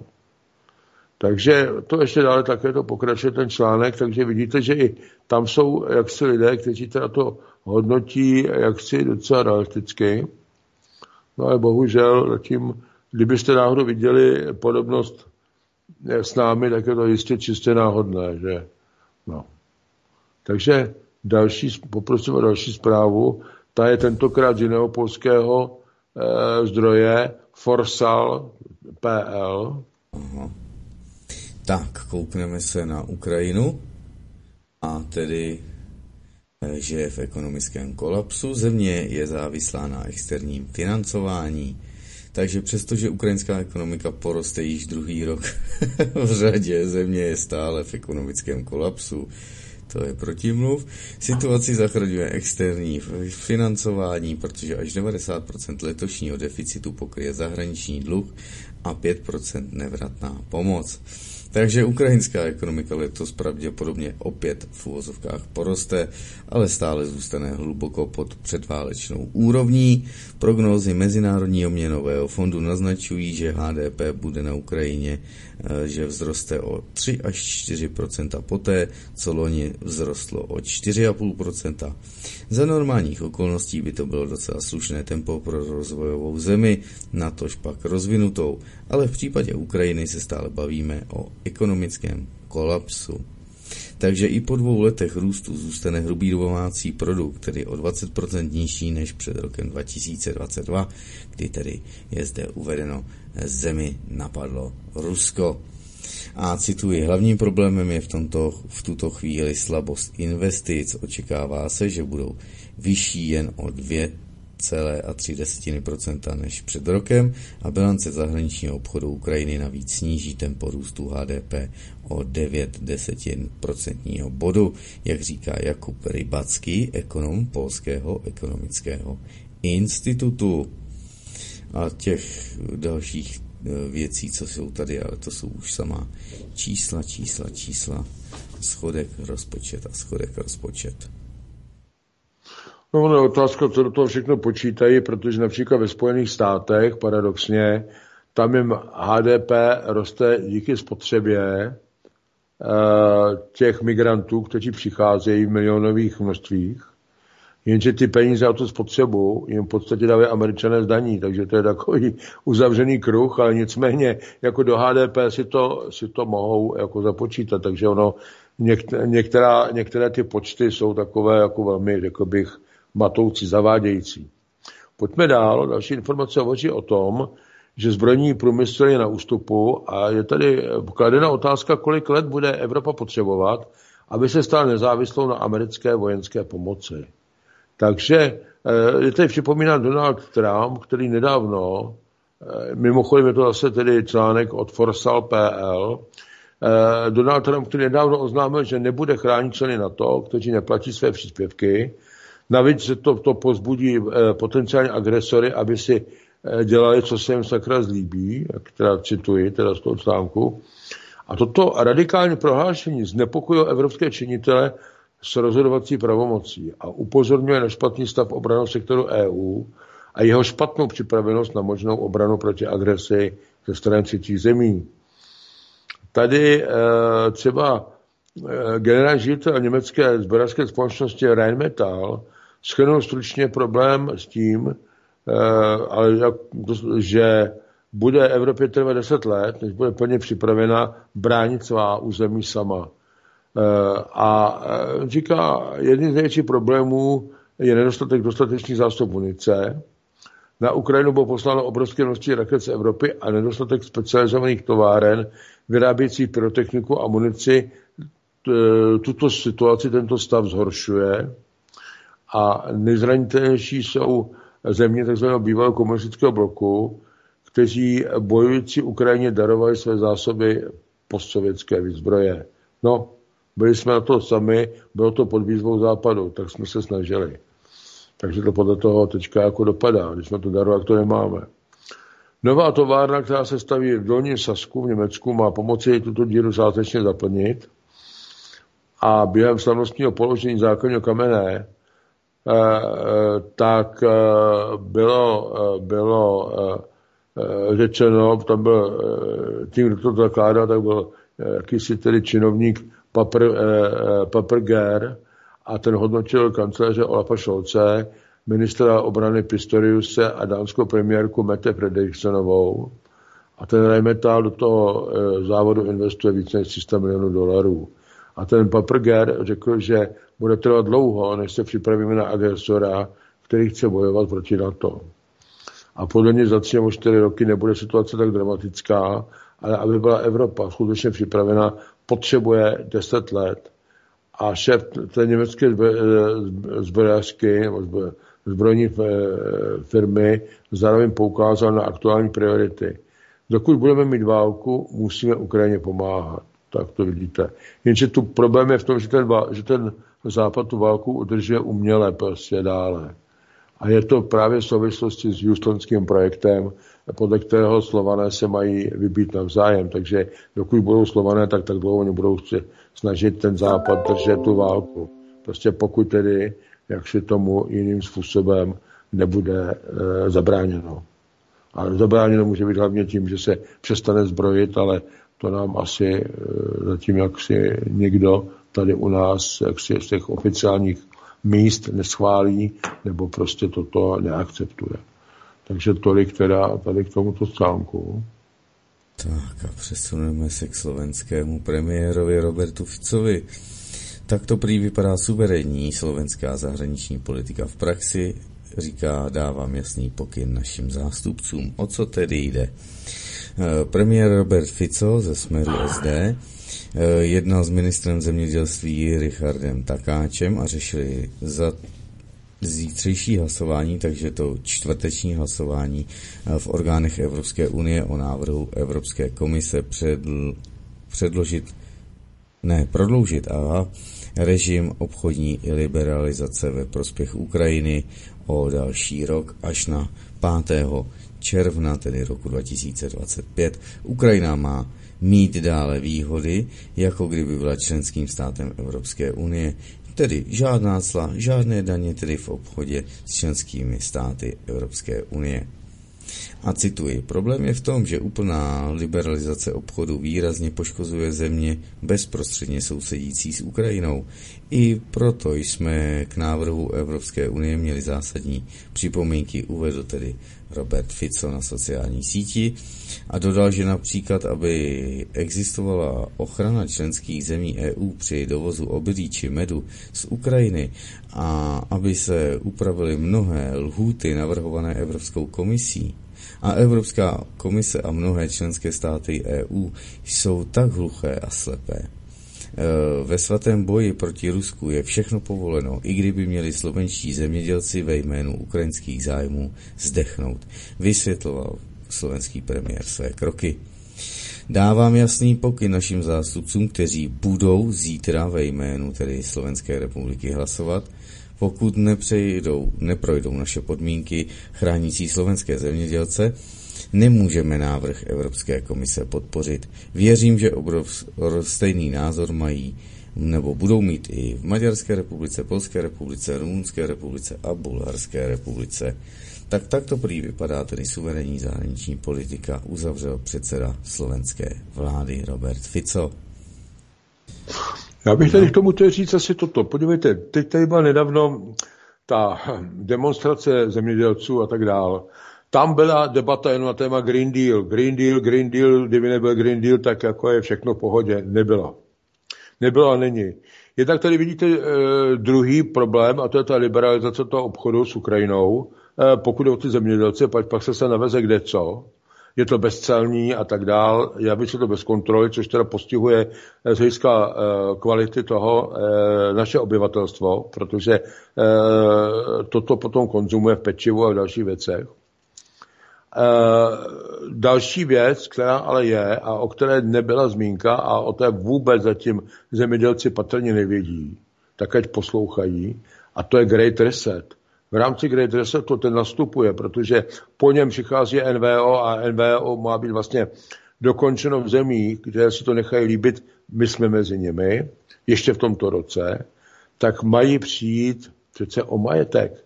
Takže oni nebudou, oni přijdou i o ta pole, oni přijdou o, ty, o ty chlevy, oni přijdou o ten dobytek. Pokud to přežijí jako slované, což bych se dost divil, protože těch 90% lidí na planetě má přijít postupně pryč, a Slované budou na prvním místě jako za Hitlera, pak budou Židé, pak budou Cigáni, tak si musíme uvědomit jednu věc, že ty lidé nejprve budou připraveni majetek. To je ten důvod, proč jsou nahoře, jsou takhle zvedané nesmyslně ty, ty elektrické energie, jsou požadavky na, na, to, na to energetické zateplení těch domů a tak dál, kdy je to propočítané, že na jeden dům, že to vyjde na milion korun, kdo to bude mít, že, a tak dál, a tak dál. Takže oni o to stejně přijdou. Já nevím prostě, proč to oni nevidí komplexně ten problém. Tohle není zdaleka jenom Green Deal. To není jenom otázka ceny, ceny nafty, to není otázka jenom dotací. Když ten problém je daleko komplexnější a to nemůžou řešit každý, každý 14 dní něco jiného. Tady je prostě, tady je prostě, a tady už vidíte ty problémy minimálně tři. Green Deal ano, liberalizace, ale k tomu máte liberalizaci toho obchodu s Ukrajinou, a k tomu máte ještě Great Reset. Proč to neřeší pro Krista Pána najednou ty lidé? Co pak tomu nikdo nerozumí, nebo to nikdo nezná?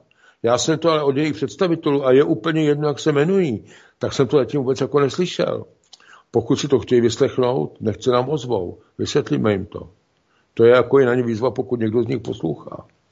Takže jako jsme jako, jako ochotni jim jako prostě informaci dát. Ne jsem jako ples do jejich věcí, to vůbec ne, ale tu informaci jim dát, aby vlastně vůbec jako věděli, v jakém, v jakém prostředí se pohybují. Oni to zcela evidentně to netuší.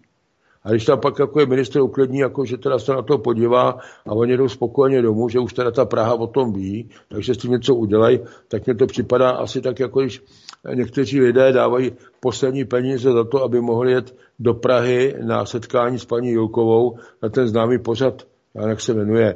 Ironicky tomu říkají držte hubu, ale, ale ono se to jmenuje nějak oficiálně jinak. Tak a domění, když to tam řeknou, takže přece s tím tí Praze něco budou dělat. Nebudou dělat vůbec nic protože té Praze, takzvaně jak oni to, jak to oni jaksi eh, posuzují, chápou, tak té velí dávno jako od někud jinou z Bruselu, nebo ještě od jinou prostřednictvím Bruselu.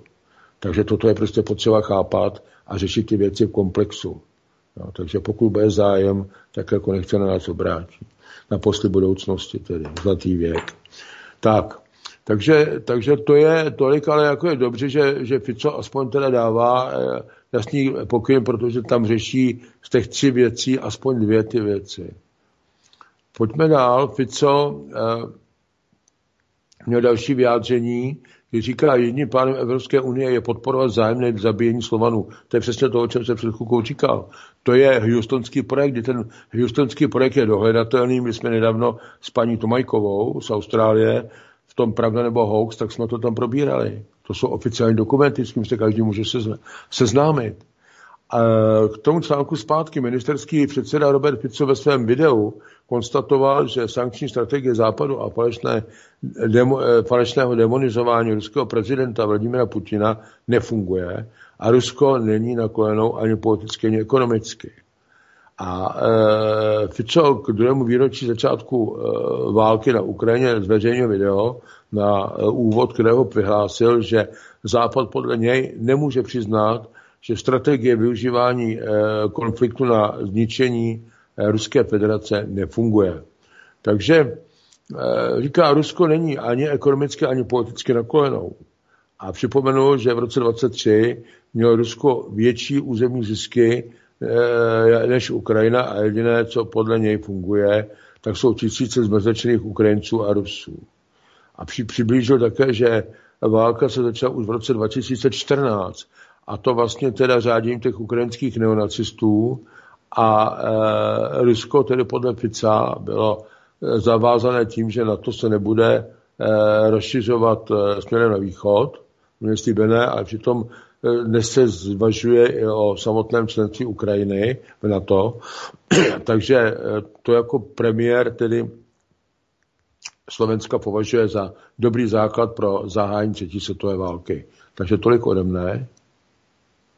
Tak a přesuneme se do Spolkové republiky Německé. Takže Bloomberg říká, že dny Německé jakožto průmyslové supervelmoci se možná chýlí ke konci. Pro proč, že jo? Řekněte si. No, tak produkce německého zpracovatelského průmyslu vykazuje prý už od eh, roku 2017 sestupnou tendenci, která kvůli klesajícímu klesající konkurenceschopnosti nabírá dále na tempu, kdy německé košto tedy jsou sečteny. Základy německé eh, průmyslové mašinérie padají jako domino. Spojené státy se Evropě vzdalují a snaží se soupeřit se svými transatlantickými spojenci o investice do klimatu. Čína se stává větším konkurentem a přestává být nenasytným odběratelem německého zboží. A posledním úderem pro německé výrobce byl konec rozsáhlých dodávek levného zemního plynu z Ruska. Píše se v článku Bloombergu. Kromě tedy negativních vnějších vlivů se Německo potýká i s paralýzou domácí politiky, která prohlubuje vnitřní problémy, jako jsou například zaostávající infrastruktura, stárnoucí populace, velká byrokratická zátěž nebo potíže ve vzdělávacím systému. Mnichovský institut IFO například odhaduje, že zhoršující se matematické schopnosti populace připraví německou ekonomiku do konce století zhruba o 14 bilionů eur. A pokud mám být upřímný, neexistuje velká naděje, uvedl šéf německé strojírenské skupiny GAE, ne, GEA Stefan Klebert. Říká, opravdu si nejsem jistý, zda jsme schopni tento trend zastavit. Řada věcí by se musela velice rychle změnit. Dodal, GEA nyní zavírá tedy svoji továrnu u Mohuče a přesouvá výrobu tramtrdá do Polska, dámy a pánové. A už nejsme konkurenceschopní, řekl tento měsíc Bloombergu německý ministr financí Christian Lindner. Chudneme, protože nedosahujeme žádného růstu. Zaostáváme, dodal. No, to jsou hezké výhlídky pro tahouna ekonomického Evropské unie, že ano? Tady je důležité si uvědomit, že my jako Evropa zaostává jako taková vůbec. Vůbec za světem. Tak, tak. My se tady neuvědomujeme, protože my tady jsme uměli držení eh, pod jakýmsi příklopem eh, informačním, ale řekl bych i názorovým, i z hlediska jaksi určitého celkového nazírání vůbec jako na svět a ten svět je už někde úplně jinde. My to pořád nevidíme a pouze ty chytřejší státy, my k ním nepatříme tedy, tak eh, třeba, řekněme, neoficiálně zatím jednají třeba i se zeměmi BRICS e, o přistoupení. A to jsou některé významné, právě významné e, členské státy Evropské unie. Ono se o tom nehovoří, ale tyto, stát, tyto informace prosakují. My k tomu samozřejmě ne, jako my k ním nepatříme.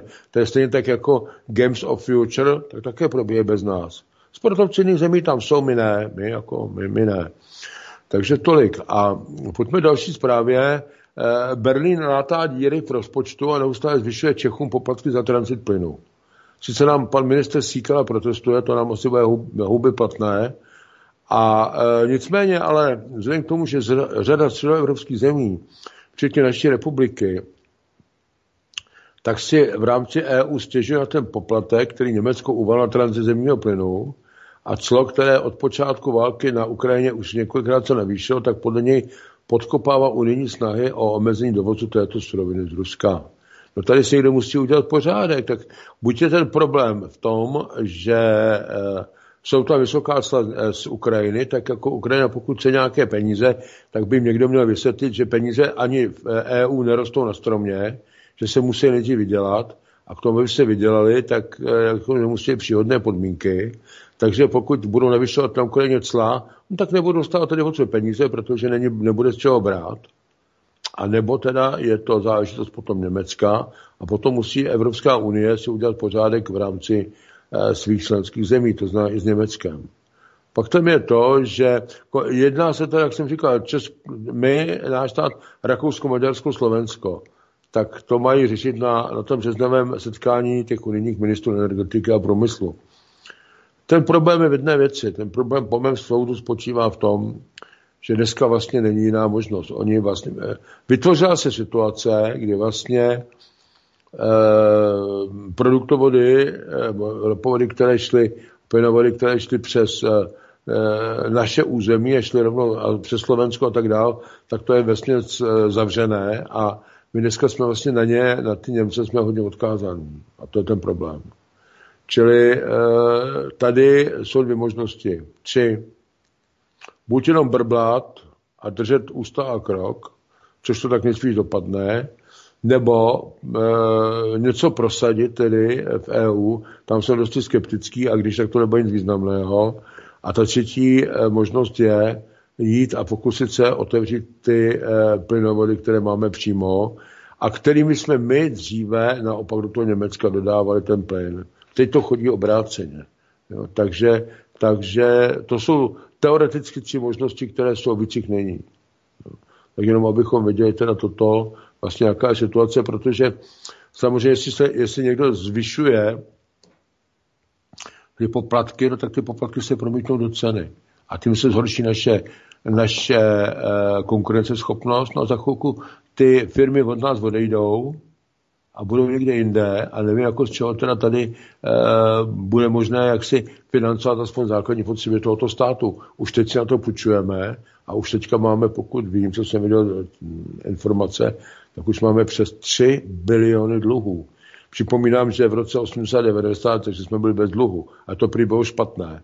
Tak teď, když máme 3 biliony dluhů, tak jestli jsme na tom lépe, nevím. Takže to je ode mne. Tak určitě. Zase se ptejme, komu to dlužíme a komu lidstvo dluží 300 bilionů. doláčů. Tak, jedenáctá zpráva je zde od Bloombergu opět, takže Maďarsko zablokovalo vyhlášení Evropské unie k výročí konfliktu na Ukrajině, to aby jsme věděli, jdeme se na to kouknout. Píší to média. Eh, Maďarsko zablokovalo tedy podepsání výročního prohlášení zemí Evropské unie načasované na druhé výročí začátku speciální vojenské operace na Ukrajině, informuje agentura Bloomberg s odvoláním se na zdroje. Na stránce Evropské komise bylo tedy v pátek Později zveřejněno společné prohlášení vedení Evropské unie, podle kterého Brusel vyjádřil připravenost zvýšit tlak na Moskvu s cílem omezit její schopnost vést vojenské operace na Ukrajině. Evropská unie též vyjádřila svůj záměr pokračovat v podpoře Kieva, eh, do, dokdy to bude potřebné, tak ze Slovenštiny. V pátek tedy mo, mělo být podle agentury zveřejněno prohlášení zemí Evropské unie k ozbrojenému konfliktu, takže takhle se to má. A vzhledem tedy na veto uvalené Maďarskem bylo zveřejněné společné jenom prohlášení vedení Evropské unie. Důvodem veta je, nebo ten důvod je zatím prý nejasný, jak píše agentura Bloomberg. O některých bodech společného prohlášení pochybovala i další země Evropské unie, která není členem na to uvedl tedy jeden ze zdrojů. Vzpomenu, že Maďarsko se od začátku konfliktu důsledně stavilo proti sankcím na ruské energetické zdroje a proti posilování, posílání zbraní na Ukrajinu. V březnu roku 22 maďarský parlament vydal dekret o zákazu dodávek zbraní Ukrajině z území své země. A Peter Siar to vysvětlil, že Budapešť se snaží zabezpečit území Zakarpatí, kde žijí etniční Maďaři, když dodávky zbraní přes její území by se staly legitimním vojenským cílem. Vedení země tedy opakovaně zdůraznilo, že Maďarsko stojí za co nejbrzší tedy začátek mírových jednání. Tak. Toť asi všechno tady. Sko- skočíme, skočíme rovnou do uh, Itálie prostřednictvím čas, uh, novin Süddeutsche Zeitung, které uvádějí, že Itálie roste napětí mezi uvádějí proruským Salvinem a premiérkou eh, Meloniovou. Nevím, jestli je Salvini zrovna proruský. Víme ale, že Meloniová, eh, že je vlastně členkou Aspen institutu, to víme. No, eh, v každém případě se hovoří o tom, že šéfka italské vlády tento rok pod mimořádným tlakem Itálie zastává eh, rotující, eh, rotující předsednictvo no, v G7. To znamená, že v roce 2024 se všechny akce, akce budou soustředovat v Římě a bezpodmínečné schválení podpory pro Ukrajinu dodávky zbraní se, se hroutí a situace začíná být napjatá, i když formálně se vehementně, Itálie vehementně staví na stranu Ukrajiny. A situace by byla úplně jiná, kdyby tomu samitu předsedal vicekancléř Matteo Salvini a nejenom, že byl v minulých letech považován za Putinového přítele a podporovatele, ale tuto roli aktivně eh, sehrává i nyní. Nevím, já blíže k tomu nic nevím, ale nevím, že by to někde jako proskakovalo jinak tiskem. A mnozí Italové udrží přátelské vztahy s Ruskem a strana Liga má dlouhou proruskou tradici. Eh, Putin je to týden v Moskvě označil Itálii za zemi, která nám byla vždy velmi blízká a na kterou má pěkné vzpomínky. No, já nevím, jaké mají pěkné vzpomínky. Itálie je určitě hezká eh, země, historická a tak dál. Pravda je ta, že až do severní Itálie zasahovali historicky slované. Takže e, tam jaksi určitá logika by být mohla, to jako ano, a jinak jako udržovat přátelské vztahy s kýmkoliv asi jako je lepší, než s ním válčit. Tedy, jo. Takže, takže jenom tady k tomu, prostě tady, to správně tolik. No. Dobře, dobře, dále se koukneme. Evropská unie je prý kvůli Ukrajině na pokraji rozdělení. Východoevropští jestřáby v pobaltských státech a České republice se všemožně dožadují zvýšení vojenských dodávek Kijevu. No, sami ale nemají ani peníze a ani zbraně, a takže tyto požadavky jsou kladeny na Německo a Francii. uváznuté tedy v neschodách uprostřed války. Česká republika prý v zahraničním trhu našla půl milionu nábojů nebo na zahraničním trhu a žebrá o peníze na jejich nákup. Francie chce kupovat jen to, co se vyrábí v Evropské unii a odmítá dokonce uzavírat smlouvy s Tureckem a Německo a Polsko jsou paralizovány protesty a ekologickými nepokoji. To si myslí ty zemědělce. Na Ukrajinu opět tedy zavítali lídři Kanady, Belgie a Itálie plus Uršulka, že ano, Ursula von der Leyen. Kvůli druhému výročí konfliktu se v Kijevě ukázal i Borisek Johnsonu, který tak odpracoval peníze ukrajinských lobbystů. I když už i s tím jsou problémy. Boris je proto nucený e, brát si peníze nebo žebrat peníze za rozhovor a to je z rozhovor s Takrem Carlsonem, že ano, on to chtěl v Bitcoinu nebo ve zlatě a teď nevím, kolik chtěl. Teď mě za to omluvte, ale na net, mm, bezpresu.news, tam to myslím je, to video, kde to Tucker Carlson říká. Tak, uh. asi můžeme na další zprávu. No, pojďme dále. Ta, to je poslední zpráva z Evropské unie a ta hovoří o tom, že Evropská unie stále více kriminalizuje hotovost a počítá s postupným přechodem na digitální měnu. A e, Nyní je samozřejmě o to důležitější nepřecházet na euro, protože všechny země eurozóny přestanou používat hotovost najednou. Jakmile ECB, e, Evropská centrální banka, zavelí. Tedy ty země eurozóny, které zavádí různé zákony, mající do, do, e, zaručit ochranu hotovosti, tak vlastní občany je podvádějí. No, e, ve skutečnosti země eurozóny nic podobného zaručit nemohou, to by samozřejmě museli nejprve prosadit návrat k národní měně. A zatím není patrné, že by se jakási eh, země eurozóny k něčemu podobnému chystala. To, že bude v rámci EU prosazováno omezení hotovosti, bylo jasné už před lety, kdy první země zakázaly hotovostní transakce od eh, předem dané výše. U nás jsme to záhy zavedli také, vlastně jako jedni z prvních, to je nám podobné vždycky. Nicméně několik dalších zemí mezi nimi například Německo a Rakousko, tak tam dosud platby v hotovosti nijak neomezovalo. Nyní je ale omezení eh, hotovosti povinné, maximálně povolená výše 10 000 euro, nicméně tato hranice se má postupně snižovat a mezi tím se bude hotovost dále omezovat. Já bych tady k tomu chtěl říct jako dost, dost důležitou informaci. Podívejte, Eh, první věc je ta, že euro je fiat měna. Tak, jak je, není za ní vůbec nic. To znamená, euro tak, jak je, tak jako nebude. To je jako první věc. Tak, jak půjde kvantový finanční, ten nový finanční systém a eh, ta kvantová záležitost, eh, tak to nebude. Druhá věc je, bude-li, bude-li to digitální, tak přesto rozlišujeme mezi tzv. CBDC, to je to, co chtějí globalisté, to znamená, že, že budete mít účty u centrální banky, Eh, daného státu, později to sloučí do jedné centrální banky, mezi vámi a vaším účtem bude takzvaný velký bratr, který vás bude šmírovat, bude vás omezovat, bude vám, bude vám, eh, bude vám eh, blokovat případně váš účet, případně z něj, z něj odebírat kredity sociálně a tak dále, tak dále. To je ten elektronický koncentrák.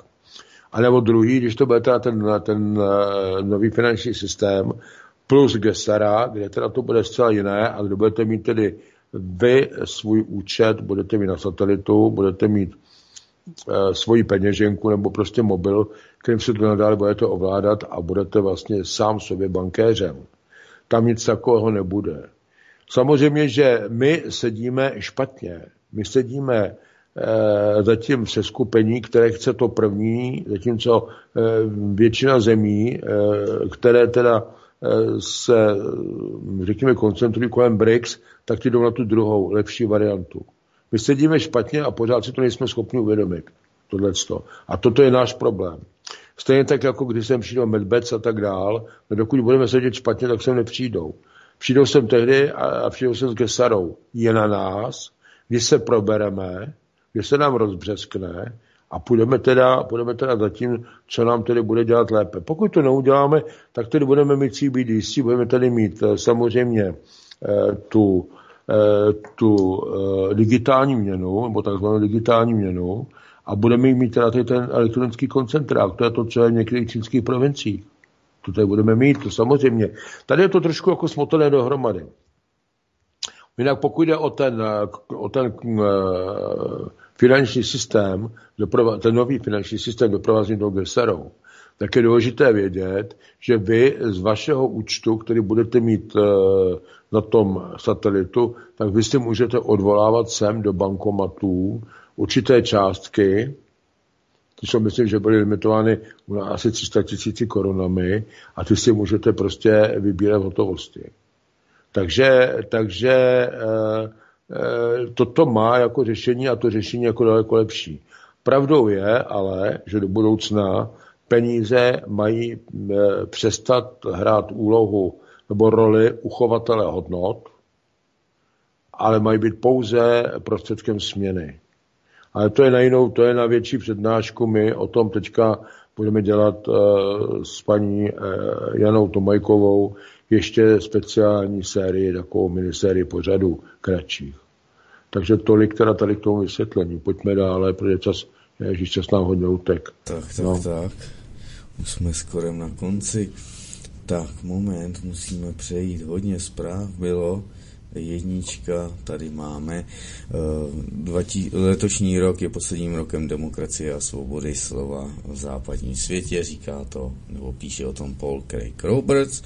Nenechte se ovlivnit poplašnými zprávami toto, nebo poplašným názvem tohoto článku. Nejde o žádnou konspirační teorii. Tento článek je pravdivý, jak se sami přesvědčíte, pokud budete v jeho čtení dále pokračovat. Každý by měl rozumět tomu, že vládnoucí elita ve Spojených státech je v, plné, v pilné práci na redefinování demokracie způsobem, který demokracii eliminuje, činí kongres zbytečným, nadbytečné je pak i hlasování a ústava je zavržena jako zbytečný dokument, který už není v souladu s mocí, kterou vládní elita hodlá uplatnit na ovládání Američanů i zbytku světa.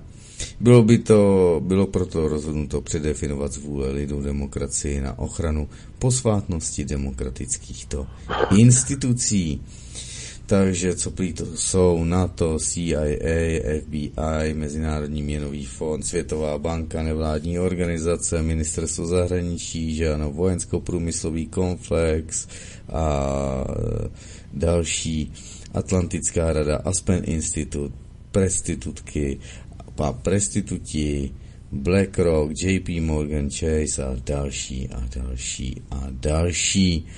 Takže všechno budou řvát, že to je útok na demokracii a budou to vydávat za svoje. Či vyjádřeno jinak, demokracie je majitkem teď elitních institucí a posvátnost těchto elitních institucí musí být chráněna před lidmi, které Hillary Clintonová označila za Trumpovi ubožáky. O vůli lidu se už teď v USA řeč nevede. Abyste to věděli, on ten článek je delší, ale vy si ho když tak dohledáte u Lubomíra Mana. Já vzhledem k tomu, že už je opravdu minimum času, eh, necháme si eh, ten, eh, to tematické okénko na příště, protože je zajímavé, já k němu ještě něco trošku přidám, snad nám o to vyjde čas. Já bych tady v krátkosti jenom telegraficky zmínil uh, Global, americký Global Research, který uvádí, že Navalného smrt je falešná vlajka vytvořená západem, je to sice s otazníkem, nicméně se hovoří o tom, že jak tedy, jak tedy uh, ten advokát, teda ten právník a uh, další, teda, který ho tam navštěvovali, tak už jako prostě přišli s tím, že tedy že tedy eh, to byla prostě eh, nikoliv jaksi násilná smrt, tam se, to, co se ukazuje, tak se ukazuje, že vlastně tam při té pitvě, že z něj taky táhli ty šlahouny, že to teda bylo vlastně v důsledku očkování. Na druhé straně je pravda ta, že to asi bylo e, nějakým způsobem zaktivizované, e, protože to přesně vyšlo na zahájení té bezpečnostní konference, konference v Michově. Takže ten, eh, i ta matka o tom takhle hovoří, protože ta matka s tím právníkem přišel do té kolonie v pondělí toho 19. února a eh, také jako řekl, že teda příčinou Navalného byla eh, smrt teda tím syndromem náhlou mrtí. To je to, co se týká toho očkování. Jinak je velmi zajímavé, na to bych chtěl posluchače upozornit, že náhle k tomu, k tomuto názoru přichází i pan Budanov, což je šéf ukrajinské SBU, to je bezpečnostní služby. Takhle náhle otáčí a říká, že to teda jako bylo takto, že teda jako, že s tím tedy e, samozřejmě e, nemají e, jaksi prezident ruský nic e, co společného. Já říkám samozřejmě, tak z toho důvodu, protože to nemá logiku. Protože za situace, kdy dostal Navalný za e, vlasti zradu, za, za vlasti zradu, kdy teda sbíral peníze na, na, na převrat v Rusku a tak dál, dostal 19 let, tak jako nikoho nemohl ohrožovat. Další 19 let nikoho nemohl ohrožovat vůbec takže eh, bylo to aktivum západu, kde se prokázalo, že tam dělal pro tajné služby a to byla asi poslední služba, kterou pro ně mohl udělat. Tím, že eh, načasovaně nemře, takže jestli tam byla nějaká možnost, jak teda to jeho očkování, eh, jak to nějak vybudit na to, aby teda tomu kolapsu zrovna došlo na tom zahájení teda té Michovské bezpečnostní konference, to se uvidí, teprve asi se určité věci ještě stále šetří. Takže tolik tedy eh, dneska ode mne. Bohužel se na více nedostaneme. A některé informace, včetně teda toho nového koronaviru, tak vám je sdělím vážně posluchači příště. Nezapomenu na to. Děkuji a děkuji vám také za pozornost panu kolegovi, za spolupráci, budu se těšit příště. Já se též těším a pr- od prvního se samozřejmě do třetího můžeme vidět tedy v táboře a doufám, že se ze všemi uvidíme. Tak. Druhého tam určitě přijedu s kolegyní, nevím, jestli jsem přihlášen, nebo já jsem se hlásil asi třikrát, poda mi to ukazuje, že tam dávám nějaký špatný údaj, no jak se jmenuju, jaký mám mailový spojení, to snad znám, tak nevím, co se to tam nelíbí. Tak jestli to, to bylo jenom u nás na stránkách, tak to nevím. No já jsem jak poslal ten formulář, tam jsem to vyplňoval, hmm. no. Já jsem se tam objednával jídlo takové věci. Takže druhého bych se tam měl objevit. Pokud tam budete mít některé známé z některých regionů, kteří by měli zájem o spolupráci, tak uh, mě tam, tak mě, uh, tak je, seznamte nás tam s nima prostě, no. Hmm. Jo? Tak, tak, tak. Dobrý. Ať se přihlásí. jo, jo. Aktivní. A tam vyvoláme, no. Dobrý, tak jo. Tak. Tak zatím se mějte hezky. Zatím hezký Díky. večer, dámy a pánové. Taky. Popřejeme panu Tichému a my se jdeme kouknout po písnice na tedy a poděkovat se na o společnosti lidství s Jany Slánskou už 26. pořád. Jdeme na to.